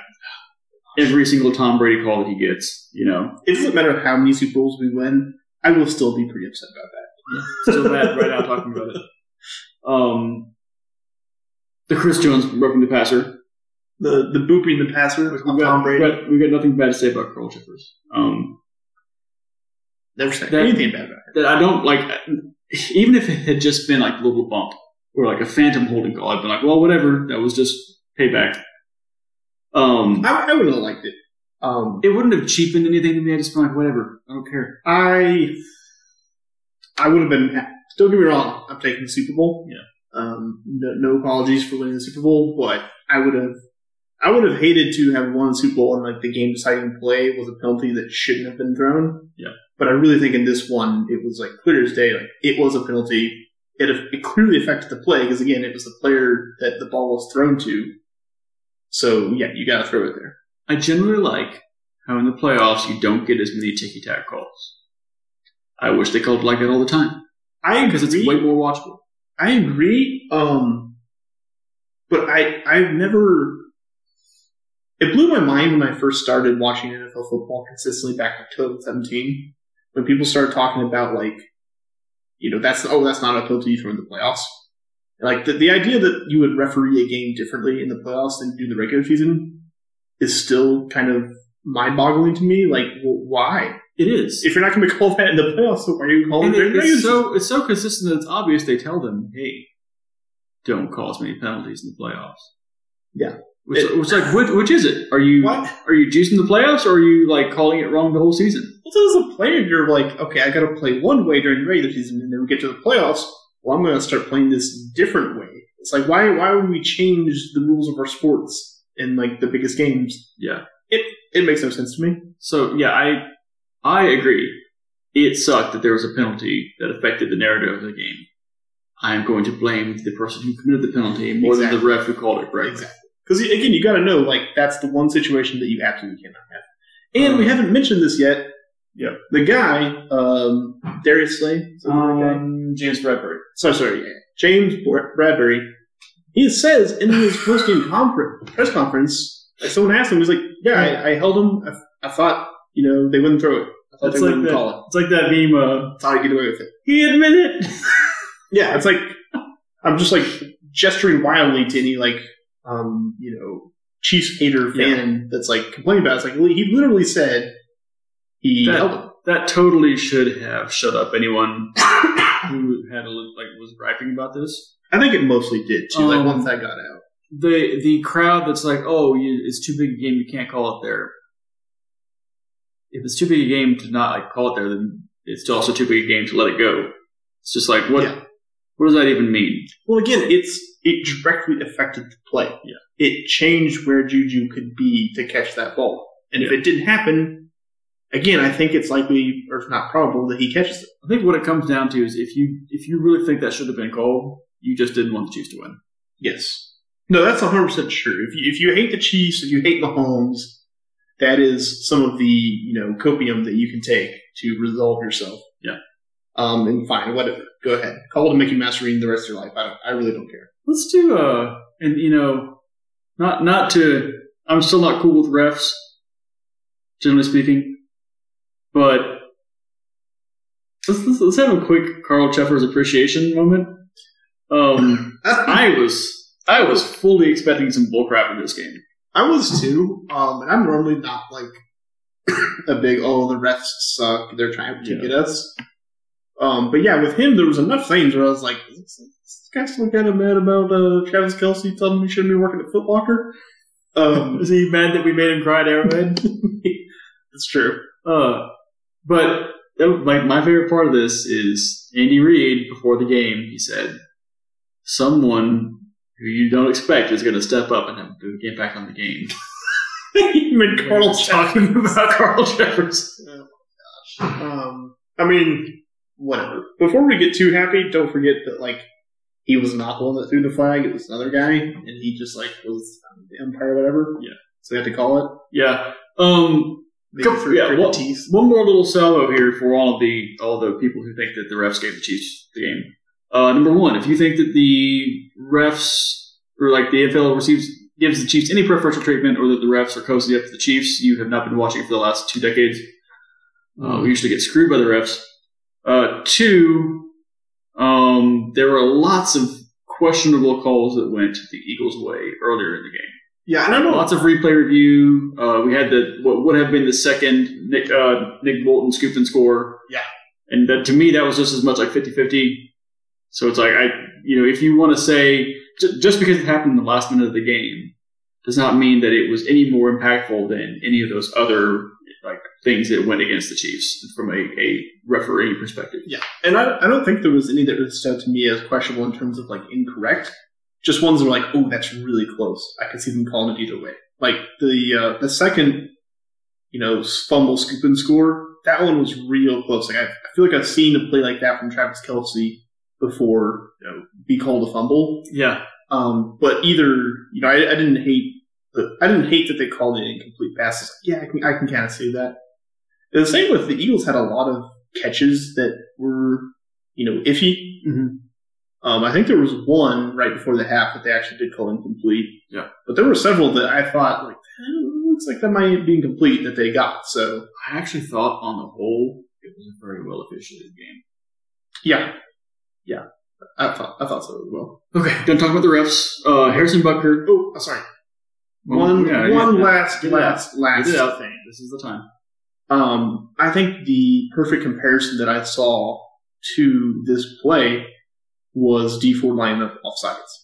Like it sucks that that flag had to be thrown in that situation in that big moment where like you know Tom Brady throws an interception, Dee Ford's on offsides, that game is over. Mm-hmm. Um, it sucks that that happened, but he was offsides. You know what's funny is that guy's going to keep catching strays for the entirety of Mahomes' career because everyone's going to be like, "Oh, Mahomes has five championships, six if Dee Ford's in offsides."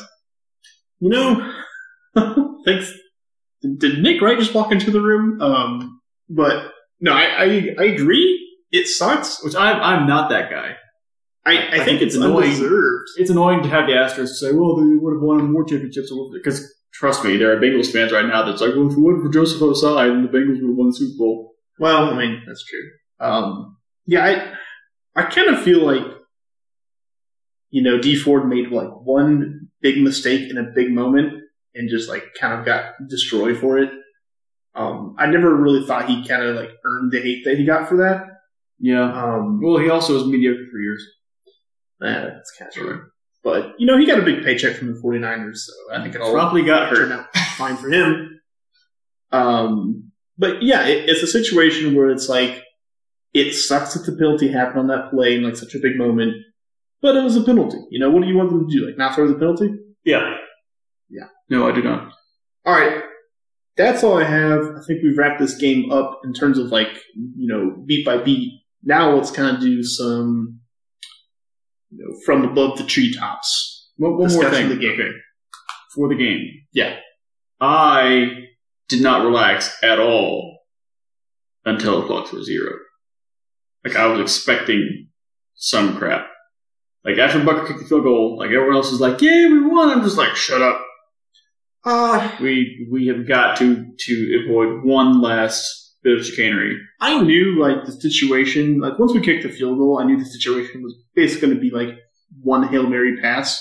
I'd say what what was concerning was not completing the Hail Mary pass. What was concerning was spot of the foul, pass interference. They Mm. get the ball on the twenty yard line. Yeah, because man, that could have happened so easy. Well, you know, our defensive backs didn't hold, so Yeah.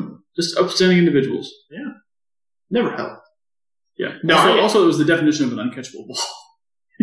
Completely. yeah, no. Once the once the field goal happened, I was like, okay, we got thing in the bag.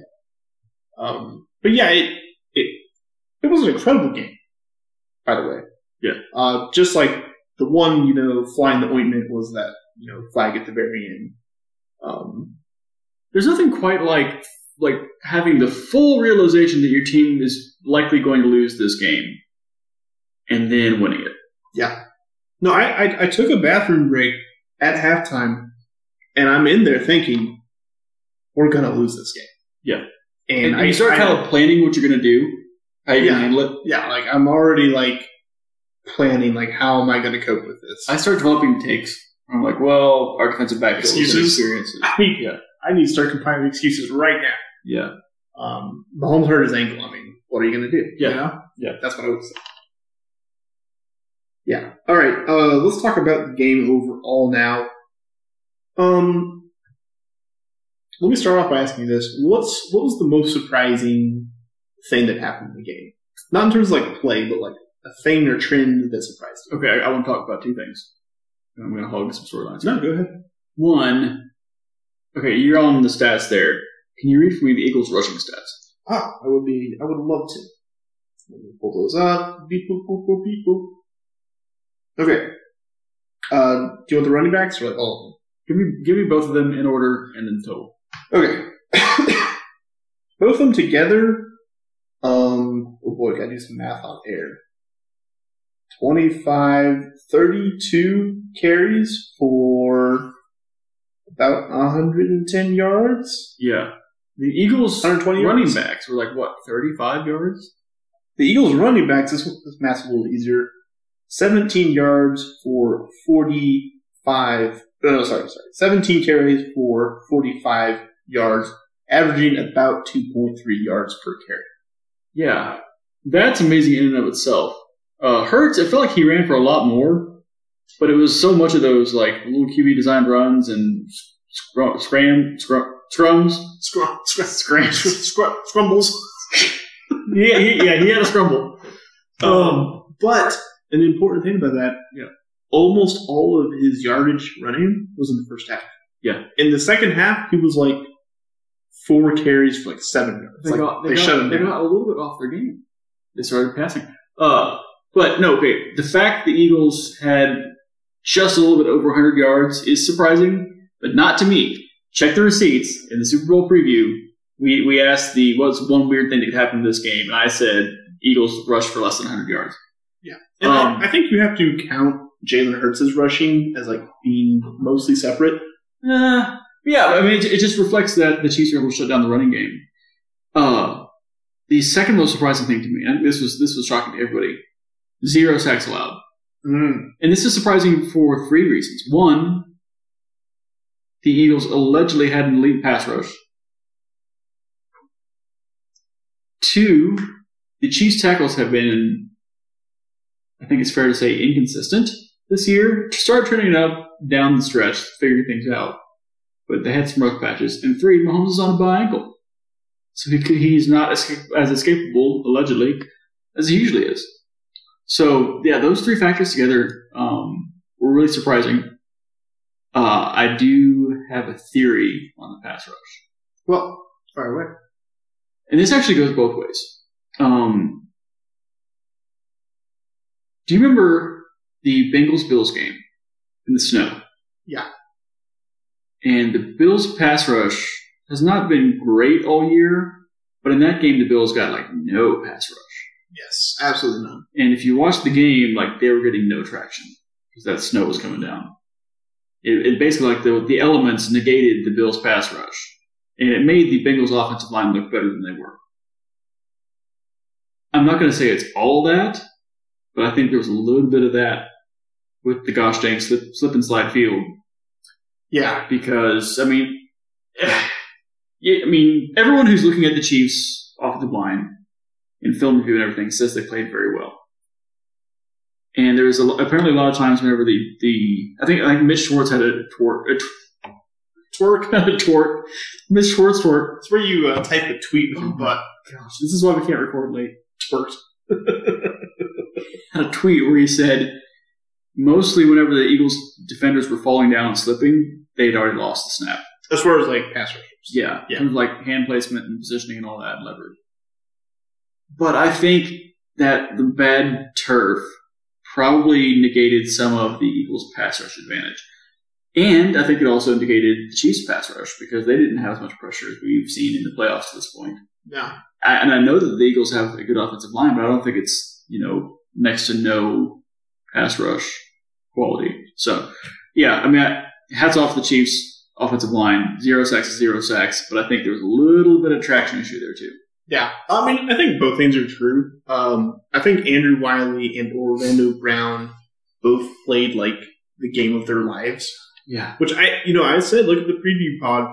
You know, I, the interior three, I was fine because it's going to be those tackles when they got faced up. You know, one on one, would they be able to hold up? And they absolutely did. They didn't just hold their own; they won their reps again and again and again. Andrew Wylie had one of the one of the most unexpected good performances in this game. Yeah. I, I was I, was I was hoping for adequate. We got very good. Yeah, I don't want to be like I told you so here, but I feel like I've always been a bit higher on him than you have. Mm-hmm. It's true. Where like he he is kind of a journeyman, kind of what you might call replacement level. He's a journeyman who keeps coming back to the Chiefs. Yeah, Like he, I think it was, he's like like almost like I'm not kidding here, like second one year deal. Um, but yeah, he's he's what I call replacement level. yeah, Like it's, it's a baseball term. It basically means uh, you could you could always find this level of talent basically on the free agent wire. So- and I I don't think it's that far off, but I mean, man, I, it feels like this year and really in the playoffs, he kind of developed into a guy that you know has proven like when in the biggest spots he's able to get the job done. So He did, yeah. major kudos to both of those guys for really having like the best performance of the year in you know a spot where we really needed it. Uh, once again, turn the question back to you. Uh, what were you most surprised by? Um, I want to talk about the fuel condition first, though. Yeah. Uh, before I answer your question, I, I will answer that though. I want to dub this the Slipper Bowl because man, everybody. One of the funniest tweets I saw was the NFL proudly presents the Super Bowl on ice because man, guys were just skating out there. It, it was crazy. Um, I don't really understand it. I I understand. Like there, there are two elements to this. One was the sod was not good. No. Two was not that far off from a third of the field was painted. Yeah. Painted in like what was it was so clearly causing an enormous amount of like slipping because every time you saw a guy slip, he was on that painted surface. Yeah, And you could see like when players like every time they dug in to like make a turn or really push or whatever, you see huge chunks of sod just flying. It's like, Yeah. oh my gosh. which is let me let me let me take a minute to talk about how dumb that unforced error was. Um, you've got these enormous painted logos for the Super Bowl. For advertising the Super Bowl during the Super Bowl. this is not advertising NFL football or next year's Super Bowl. This is advertising the Super Bowl that they're already Yeah. watching. It's like putting an advertisement for Christmas on a, the Christmas tree, you know? Why do you need a 40 foot or no, bigger than that. Just this enormous, like taking up a third of the field logo. They were so big. Huge. Uh, there was that, and also my you know dumb NFL brain is so used to logo means half halfway. You know that means Yeah. the midfield mark. So there were so so many times that one of the teams would be on about the twenty five yard line, either theirs theirs or the opponents, and I would be like, oh, they're at midfield. So in this game, teams were just constantly appearing in the red zone out of nowhere. It, it was just absolutely throwing me just completely off. Yeah, that's true. I did have a couple moments where I was like, "Oh, we're in the red zone." Oh crap! Yeah, or you know, oh, crap, they're in the red zone. Yeah. I didn't even realize. Um, so yeah, that sucked. What, what was really funny was it was some kind of special grass um, that they had developed at like, Oh like a local university or something. They were so proud of this grass. And yeah, they, they were so proud of it and like advertising, like, look at this amazing thing that we made. We, we made this hybrid gla- grass that's like half football grass, half like golf green grass. Which okay, Um, but man, just just a terrible playing surface, just an absolute embarrassment. Like I don't know who was responsible for that, but they were getting. I kind of feel bad because you know somewhere there's a professional grass farmer or something. I think it's like Oklahoma State University or something. A bunch of people who are very proud of this and like probably told their relatives, "Hey, tune in the Super Bowl to see the grass I worked on," Mhm. and then just get rolled the whole game. Yeah, no, that that was rough. Just like listening to like three hours of Greg Olsen just complaining about them. Uh, had to be pretty funny. I don't understand. This is not new. The NFL does a terrible job somehow with their playing surfaces. Well, okay, let me interject here. It's absolutely a team by team basis. Yeah, like- it's the- up to the different teams Like the Commander skins maintain their fields. Yeah, Commanders are always bad. The Cardinals apparently are always bad. Yeah. Uh, I've heard it said because they're they're using some kind of uh, like uh, biological witchcraft to even get grass to grow in the desert the way that it does. well, they have that thing where like the the field like rolls in. Yeah. Um, but yeah, I mean, some teams they're do a fine job. of. I think the Chiefs do an excellent job of Uh, maintaining their Mexico. City does a terrible job Yes. letting Shakira get in there and Yeah, Shakir destroy. just ripping the place up, just doing donuts on the field. Yeah, and I think you know maybe Rihanna and her baby um, are partially accountable. Actually, no, that's not true because their stages were floating up in the air. Didn't, hmm. didn't have anything. It's to do- actually yeah, probably Wait, probably not. Wait, wait, wait, wait, wait. What are the odds? what are the odds that part of what went into the design with the floating stages was like, okay, we can't destroy the field at halftime. we already know this is bad.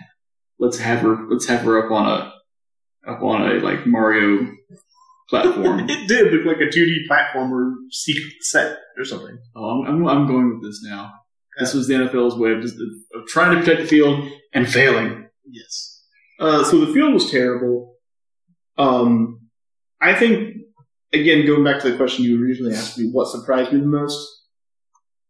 Um, I think you kind of stole it from me. To be honest, the the fact, I'll, I guess I'll twist it a little bit. The fact that the Eagles passed for more yardage than the Chiefs is shocking.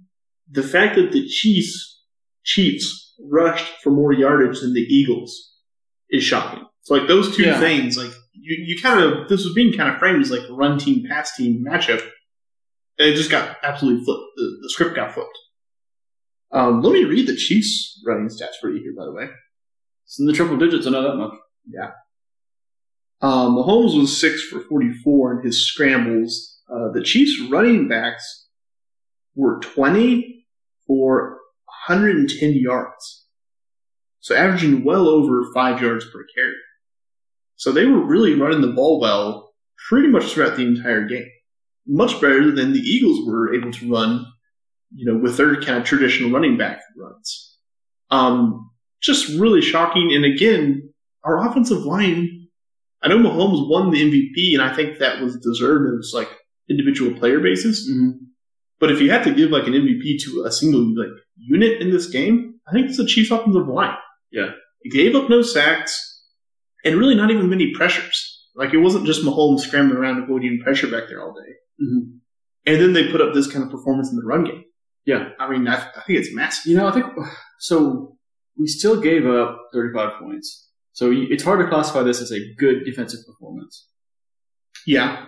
But for whatever reason, it feels like we talked about this before the before the game. The Chiefs seem to match up well against ground and pound teams, at least in the sense that they don't get grounded and pounded. Yeah. Right? Like they they didn't this didn't happen against the Titans, it didn't happen against the, the 49ers.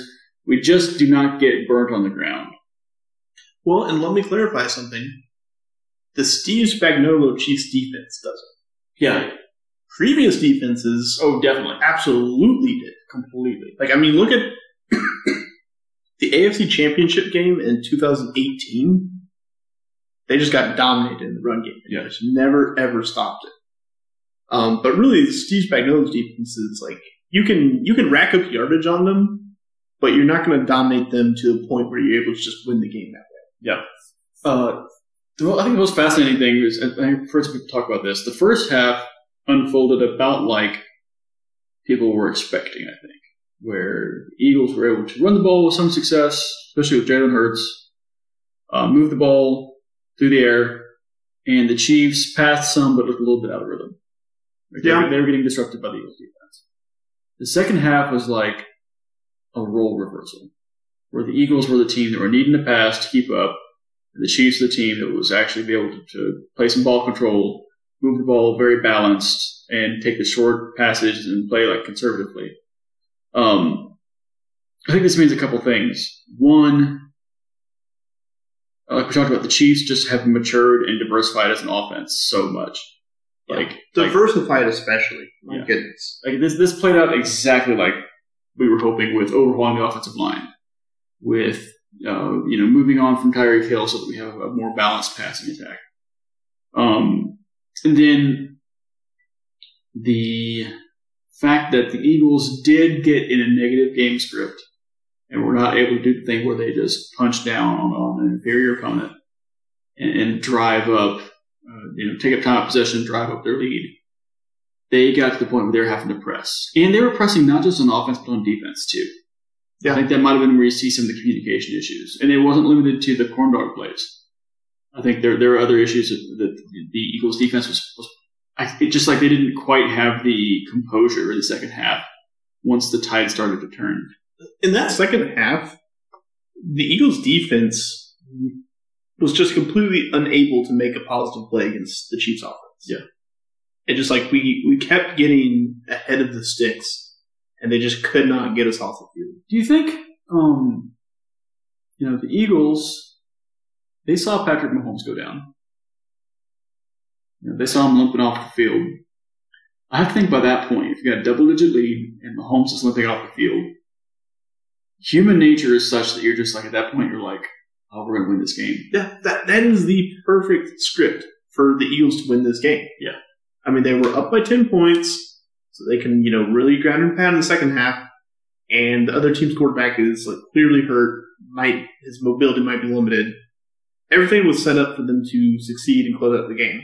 I have to think as a relatively young, relatively uh, playoff inexperienced team, that probably allowed them to let up a little bit and they weren't ready for the counterpunch.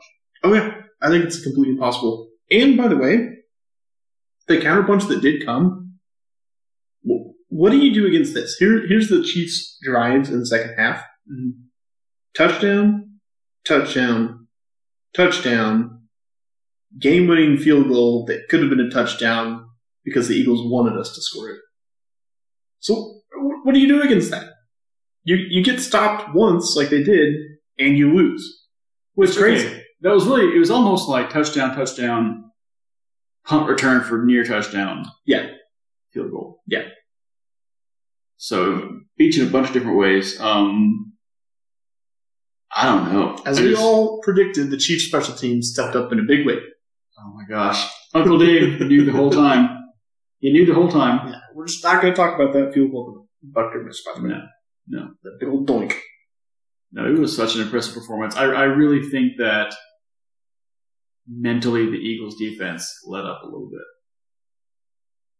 I, I think it's, I think it's possible. My my thought about this: everyone's dragging the Eagles' defense and their coordinator, and especially their pass rush, after what happened in the second half. I've been saying all season long, Mahomes eats elite defenses for breakfast. That's Yeah. what he does. Every single time he's faced one. Look what happened to the Niners defense. Eaten alive. Look what happened to the Eagles defense. Eaten alive. Um, even the Bengals defense was able to move the ball against them, even despite being so limited. Yeah. Um, so again, like it, clearly you can't look at that game and be like, oh, they you know played well, but this is what happens when you face Mahomes and Andy Reid. This is what happens to you. Um, here's a question. Everyone made a huge deal about the Eagles getting 70 sacks during the regular season, which is incredible. Hmm, One extra game. But if you have a positive game script most all your games, Eagles played the easiest. Eagles played the easiest schedule in the league this year. I think that gets lost. Like they were a good team, but they had such an easy path to this game. Yeah. If you're playing teams that are down by multiple scores and pressing, and you're playing mediocre quarterbacks, I think that's going to inflate those sack You're numbers. going to rack up a lot of sacks. Also, you get to play Daniel Jones three times in one season. Yeah. That's going to contribute some sacks. So, you know, Jalen Hurts, real deal. Eagles pass rush, maybe not as good as we thought. Yeah. And again, Jalen Hurts, um, he was incredible. I was very impressed by him. I do think, like I said before, you have to bear in mind, you know, they're facing the Chiefs defense, which is good, but not elite.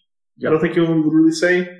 Um, but man, that Eagles defense, they're facing the best offense in the league, one of the best you know, quarterbacks Mhm. of this generation, of history, maybe, maybe ever. We'll see. So, again, I just like I think I think the Eagles defense is getting thrown under the bus when it's like that's just kind of what happens when you play Mahomes. You get run over by a bus. I don't want to look too far into the future on any of this stuff. We're living in the moment right now. But I will say for the Eagles, like, I think all Chiefs fans came away with like the simultaneous, yes, they're way better than we would give them credit for. Also, they're not as good as everyone was hyping them up to be. Wait, That- that, that's it, again. Like, like Chiefs, Chiefs fans took to, like you included, took to the take. They ain't played nobody, right? Which was true. They Yeah, hadn't played yeah. anybody. So we kind of kind of treat them as like a paper tiger. You know, they coasted the Super Bowl. I thought it was possible. They're not as good as we thought. I think they're they're better than I thought, but they're not as good as everyone was hyping them to be. Yeah, this game. kind of in that mid range. And I I want to kind of split it up. Like um, the Eagles' passing attack Really good. was as advertised and then some. Um, it still it still reminded me so much of the Titans. It's like it's like the Titans with a much better Ryan Tannehill, yeah, maybe that's a good way of describing it. Um, and, and maybe not quite as good run game. because again, we kept thinking like, let's just give them these passing situations third and long, and we'll be able to capitalize on that, and we just could not for the most part. Um, so yeah, Jalen Hurts, I think he played like the game of his life. I do think he's an excellent quarterback. Um, seemed like just a good dude overall. So no, no ill will towards him. Okay, quick thing here. Go ahead. Do you think Jalen Hurts is getting a little bit of a free pass for that scoop and score fumble? Uh, maybe so. Um, I will say I am extremely biased because my quarterback dropped the ball just like two weeks ago in a very similar situation. So Yeah, but maybe won. that's why. Usually, if you do that kind of thing and you win, no one talks about it. If you do that kind of thing and you lose, everyone's like, "Why'd you drop the ball, dummy?" Yeah. Well, I think the fact that they came back and just immediately drove down the field and scored kind of put to bed a lot of those you know, Yeah. uh, questions about that. But even if you were like, you know, just so caveman that you're like, well, if, it, if they hadn't that that hadn't had that holding call, the Eagles would be Super Bowl champions. I'd be like, well, maybe your quarterback shouldn't have fumbled away a touchdown. Yeah, that that was not great. Um, but aside from that, he played just I think one of the best games that he's ever played in the NFL, undoubtedly. Uh, Dallas Goedert. Oh my gosh, guy was so good. he was He was giving Kelce run. it- it just so many clutch catches. I don't. I don't really buy into the takes that Jalen Hurts outplayed Mahomes, but dang if Dallas Goedert didn't darn near outplay Travis Kelce in this particular game. yeah, I mean, he had that kind of impact on the game. Kelce had a good game, but uh, yeah, Goedert he was he was just killing us. It seemed like every time they needed a big play, um, he was there. So yeah, uh, Eagles' offense I thought was mostly as advertised. Um, so maybe I was wrong in my take about that. Although again, we were able to slow down that uh, run defense, Mhm. and uh, some of the focusing on that run defense I think opened some stuff up for them in the pass game. The Eagles' defense you know, I, I was saying before, kind of that mentality they ain't played nobody might be a paper, paper tiger.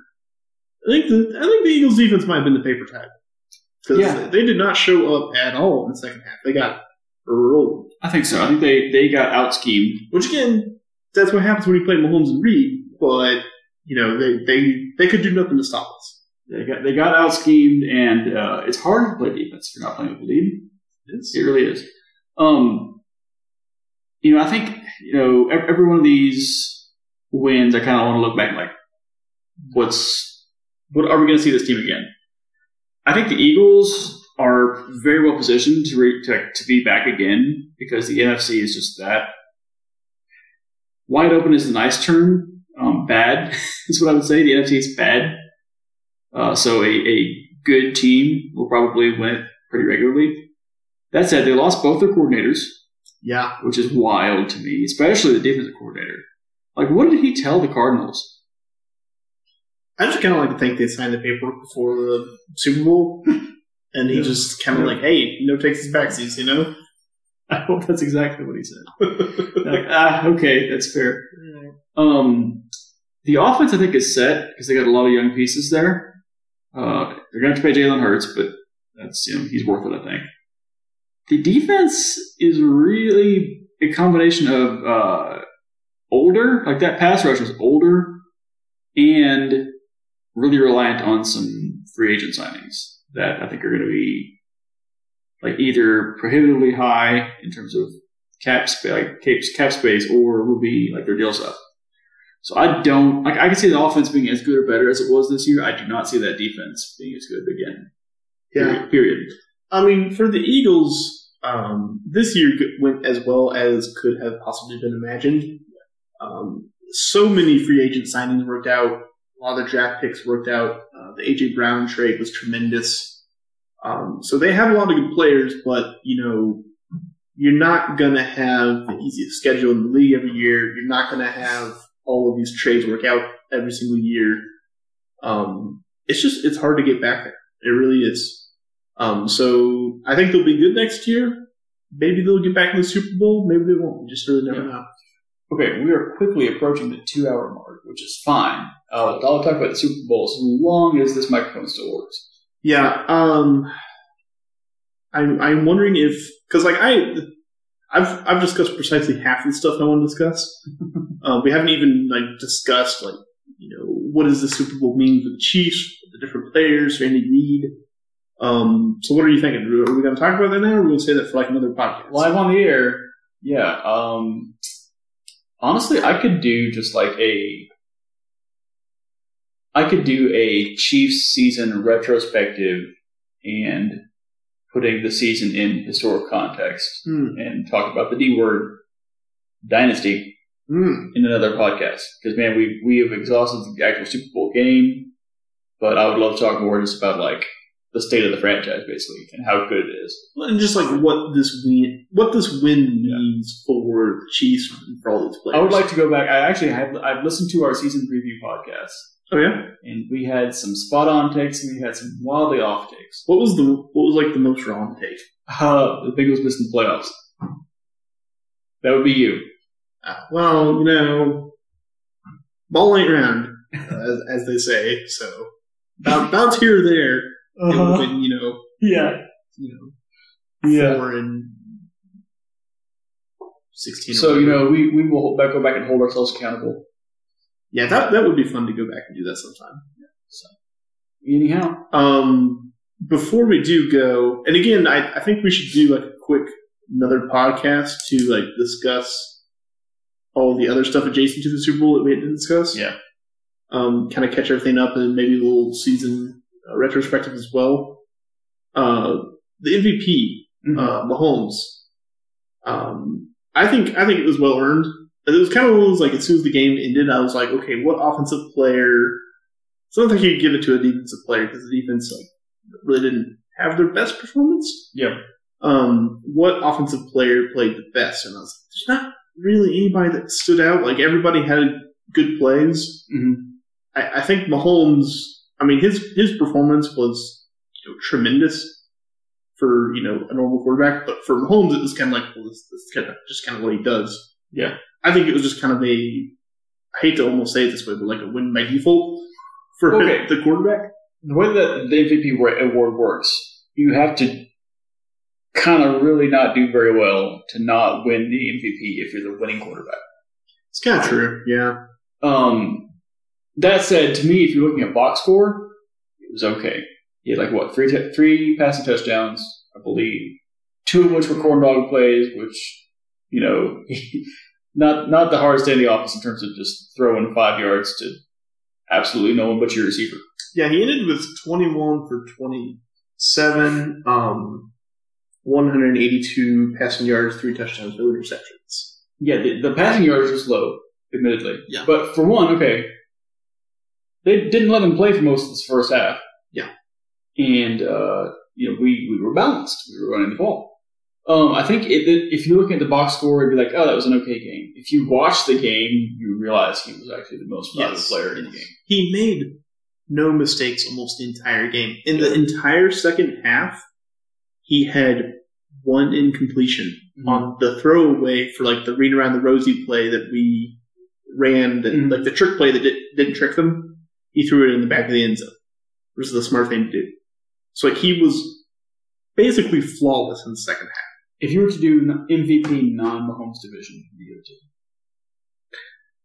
I don't know. That's a really tough question. Um, If if the play stands, the answer is Nick Bolton. If if the second touchdown stands, I I think. I kind of agree. Um, taking nothing away from Nick Bolton, fumble recoveries are like ninety five percent luck. Yeah. five percent skill. So I, it's hard to pick out anybody because again, like the, the plays and the touchdowns and everything was like so evenly distributed. I think if you could, I would give it to the entire offensive line because again, I think that was like the most important game deciding unit of you know the whole Yeah. game. Um, who would you give to? You know, my, part of me wants to say Pacheco because he did have a really good game. He averaged five yards a carry and had a touchdown. Uh, but honestly, maybe Toney. Kadarius Toney had a touchdown reception, had a game-changing punt return. Hmm. But you're right. It was just this Yeah. was this this felt like the epitome of a team effort. Like there was no one on on, Exactly. on the field for the Chiefs that you could say had a really bad game. Like the only the only examples that are standing in my mind are like when guys misplaced the ball or misplayed the ball in the defensive backfield or like kind of missed their assignment. That happened a couple times. Um, which is so funny because like this this flies in the face of this discussion about this being all about a deep, like a very talented team outside of the quarterback position with the Eagles versus a superstar team with a bunch of scrubs. Yes, it absolutely Like does. I, I think if you were looking at this game, you saw the depth and the quality of the Chiefs roster. Yeah. Outside of just Mahomes. Yeah, it it really wasn't like just our star showing up in a big spot. It really was like Mahomes, obviously, and then just like all of these other guys, all of these like you know, so many rookies contributing, just like role players stepping up in a big time uh, way. So yeah, the fact that like we struggle to think of an MVP shows you what a great just like team win this was. Yeah. Yeah. All right, folks. Um, we are closing in on two hours now, so we'll probably have to go ahead and wrap this up for now. I know I've got a lot more to talk about. I think we said everything that needs to be said about the actual game, but I've got a lot more I want to say about stuff adjacent to the game, like the Super Bowl parade and you know the legacy talk, um, all of that kind of stuff. Got a lot more to say, so I guess we'll just kind of cut this one off here and call this, you know, Super Bowl post game part one, Mhm. and we will have part two, uh, hopefully in the next couple of days. Um, so be keep an eye out for that. Um, for now, you got you got anything for the people before we go, Andrew? Uh, I would like to say two things. Uh, one, go Chiefs. Hmm. Go Chiefs. And two, you got to fight for your right to party.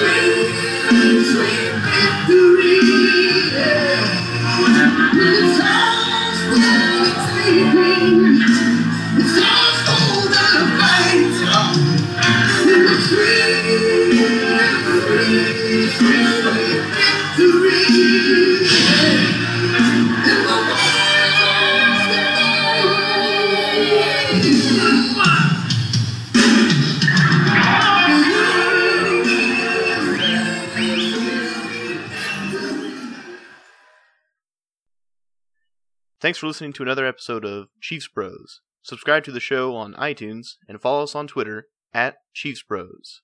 We'll talk to you later.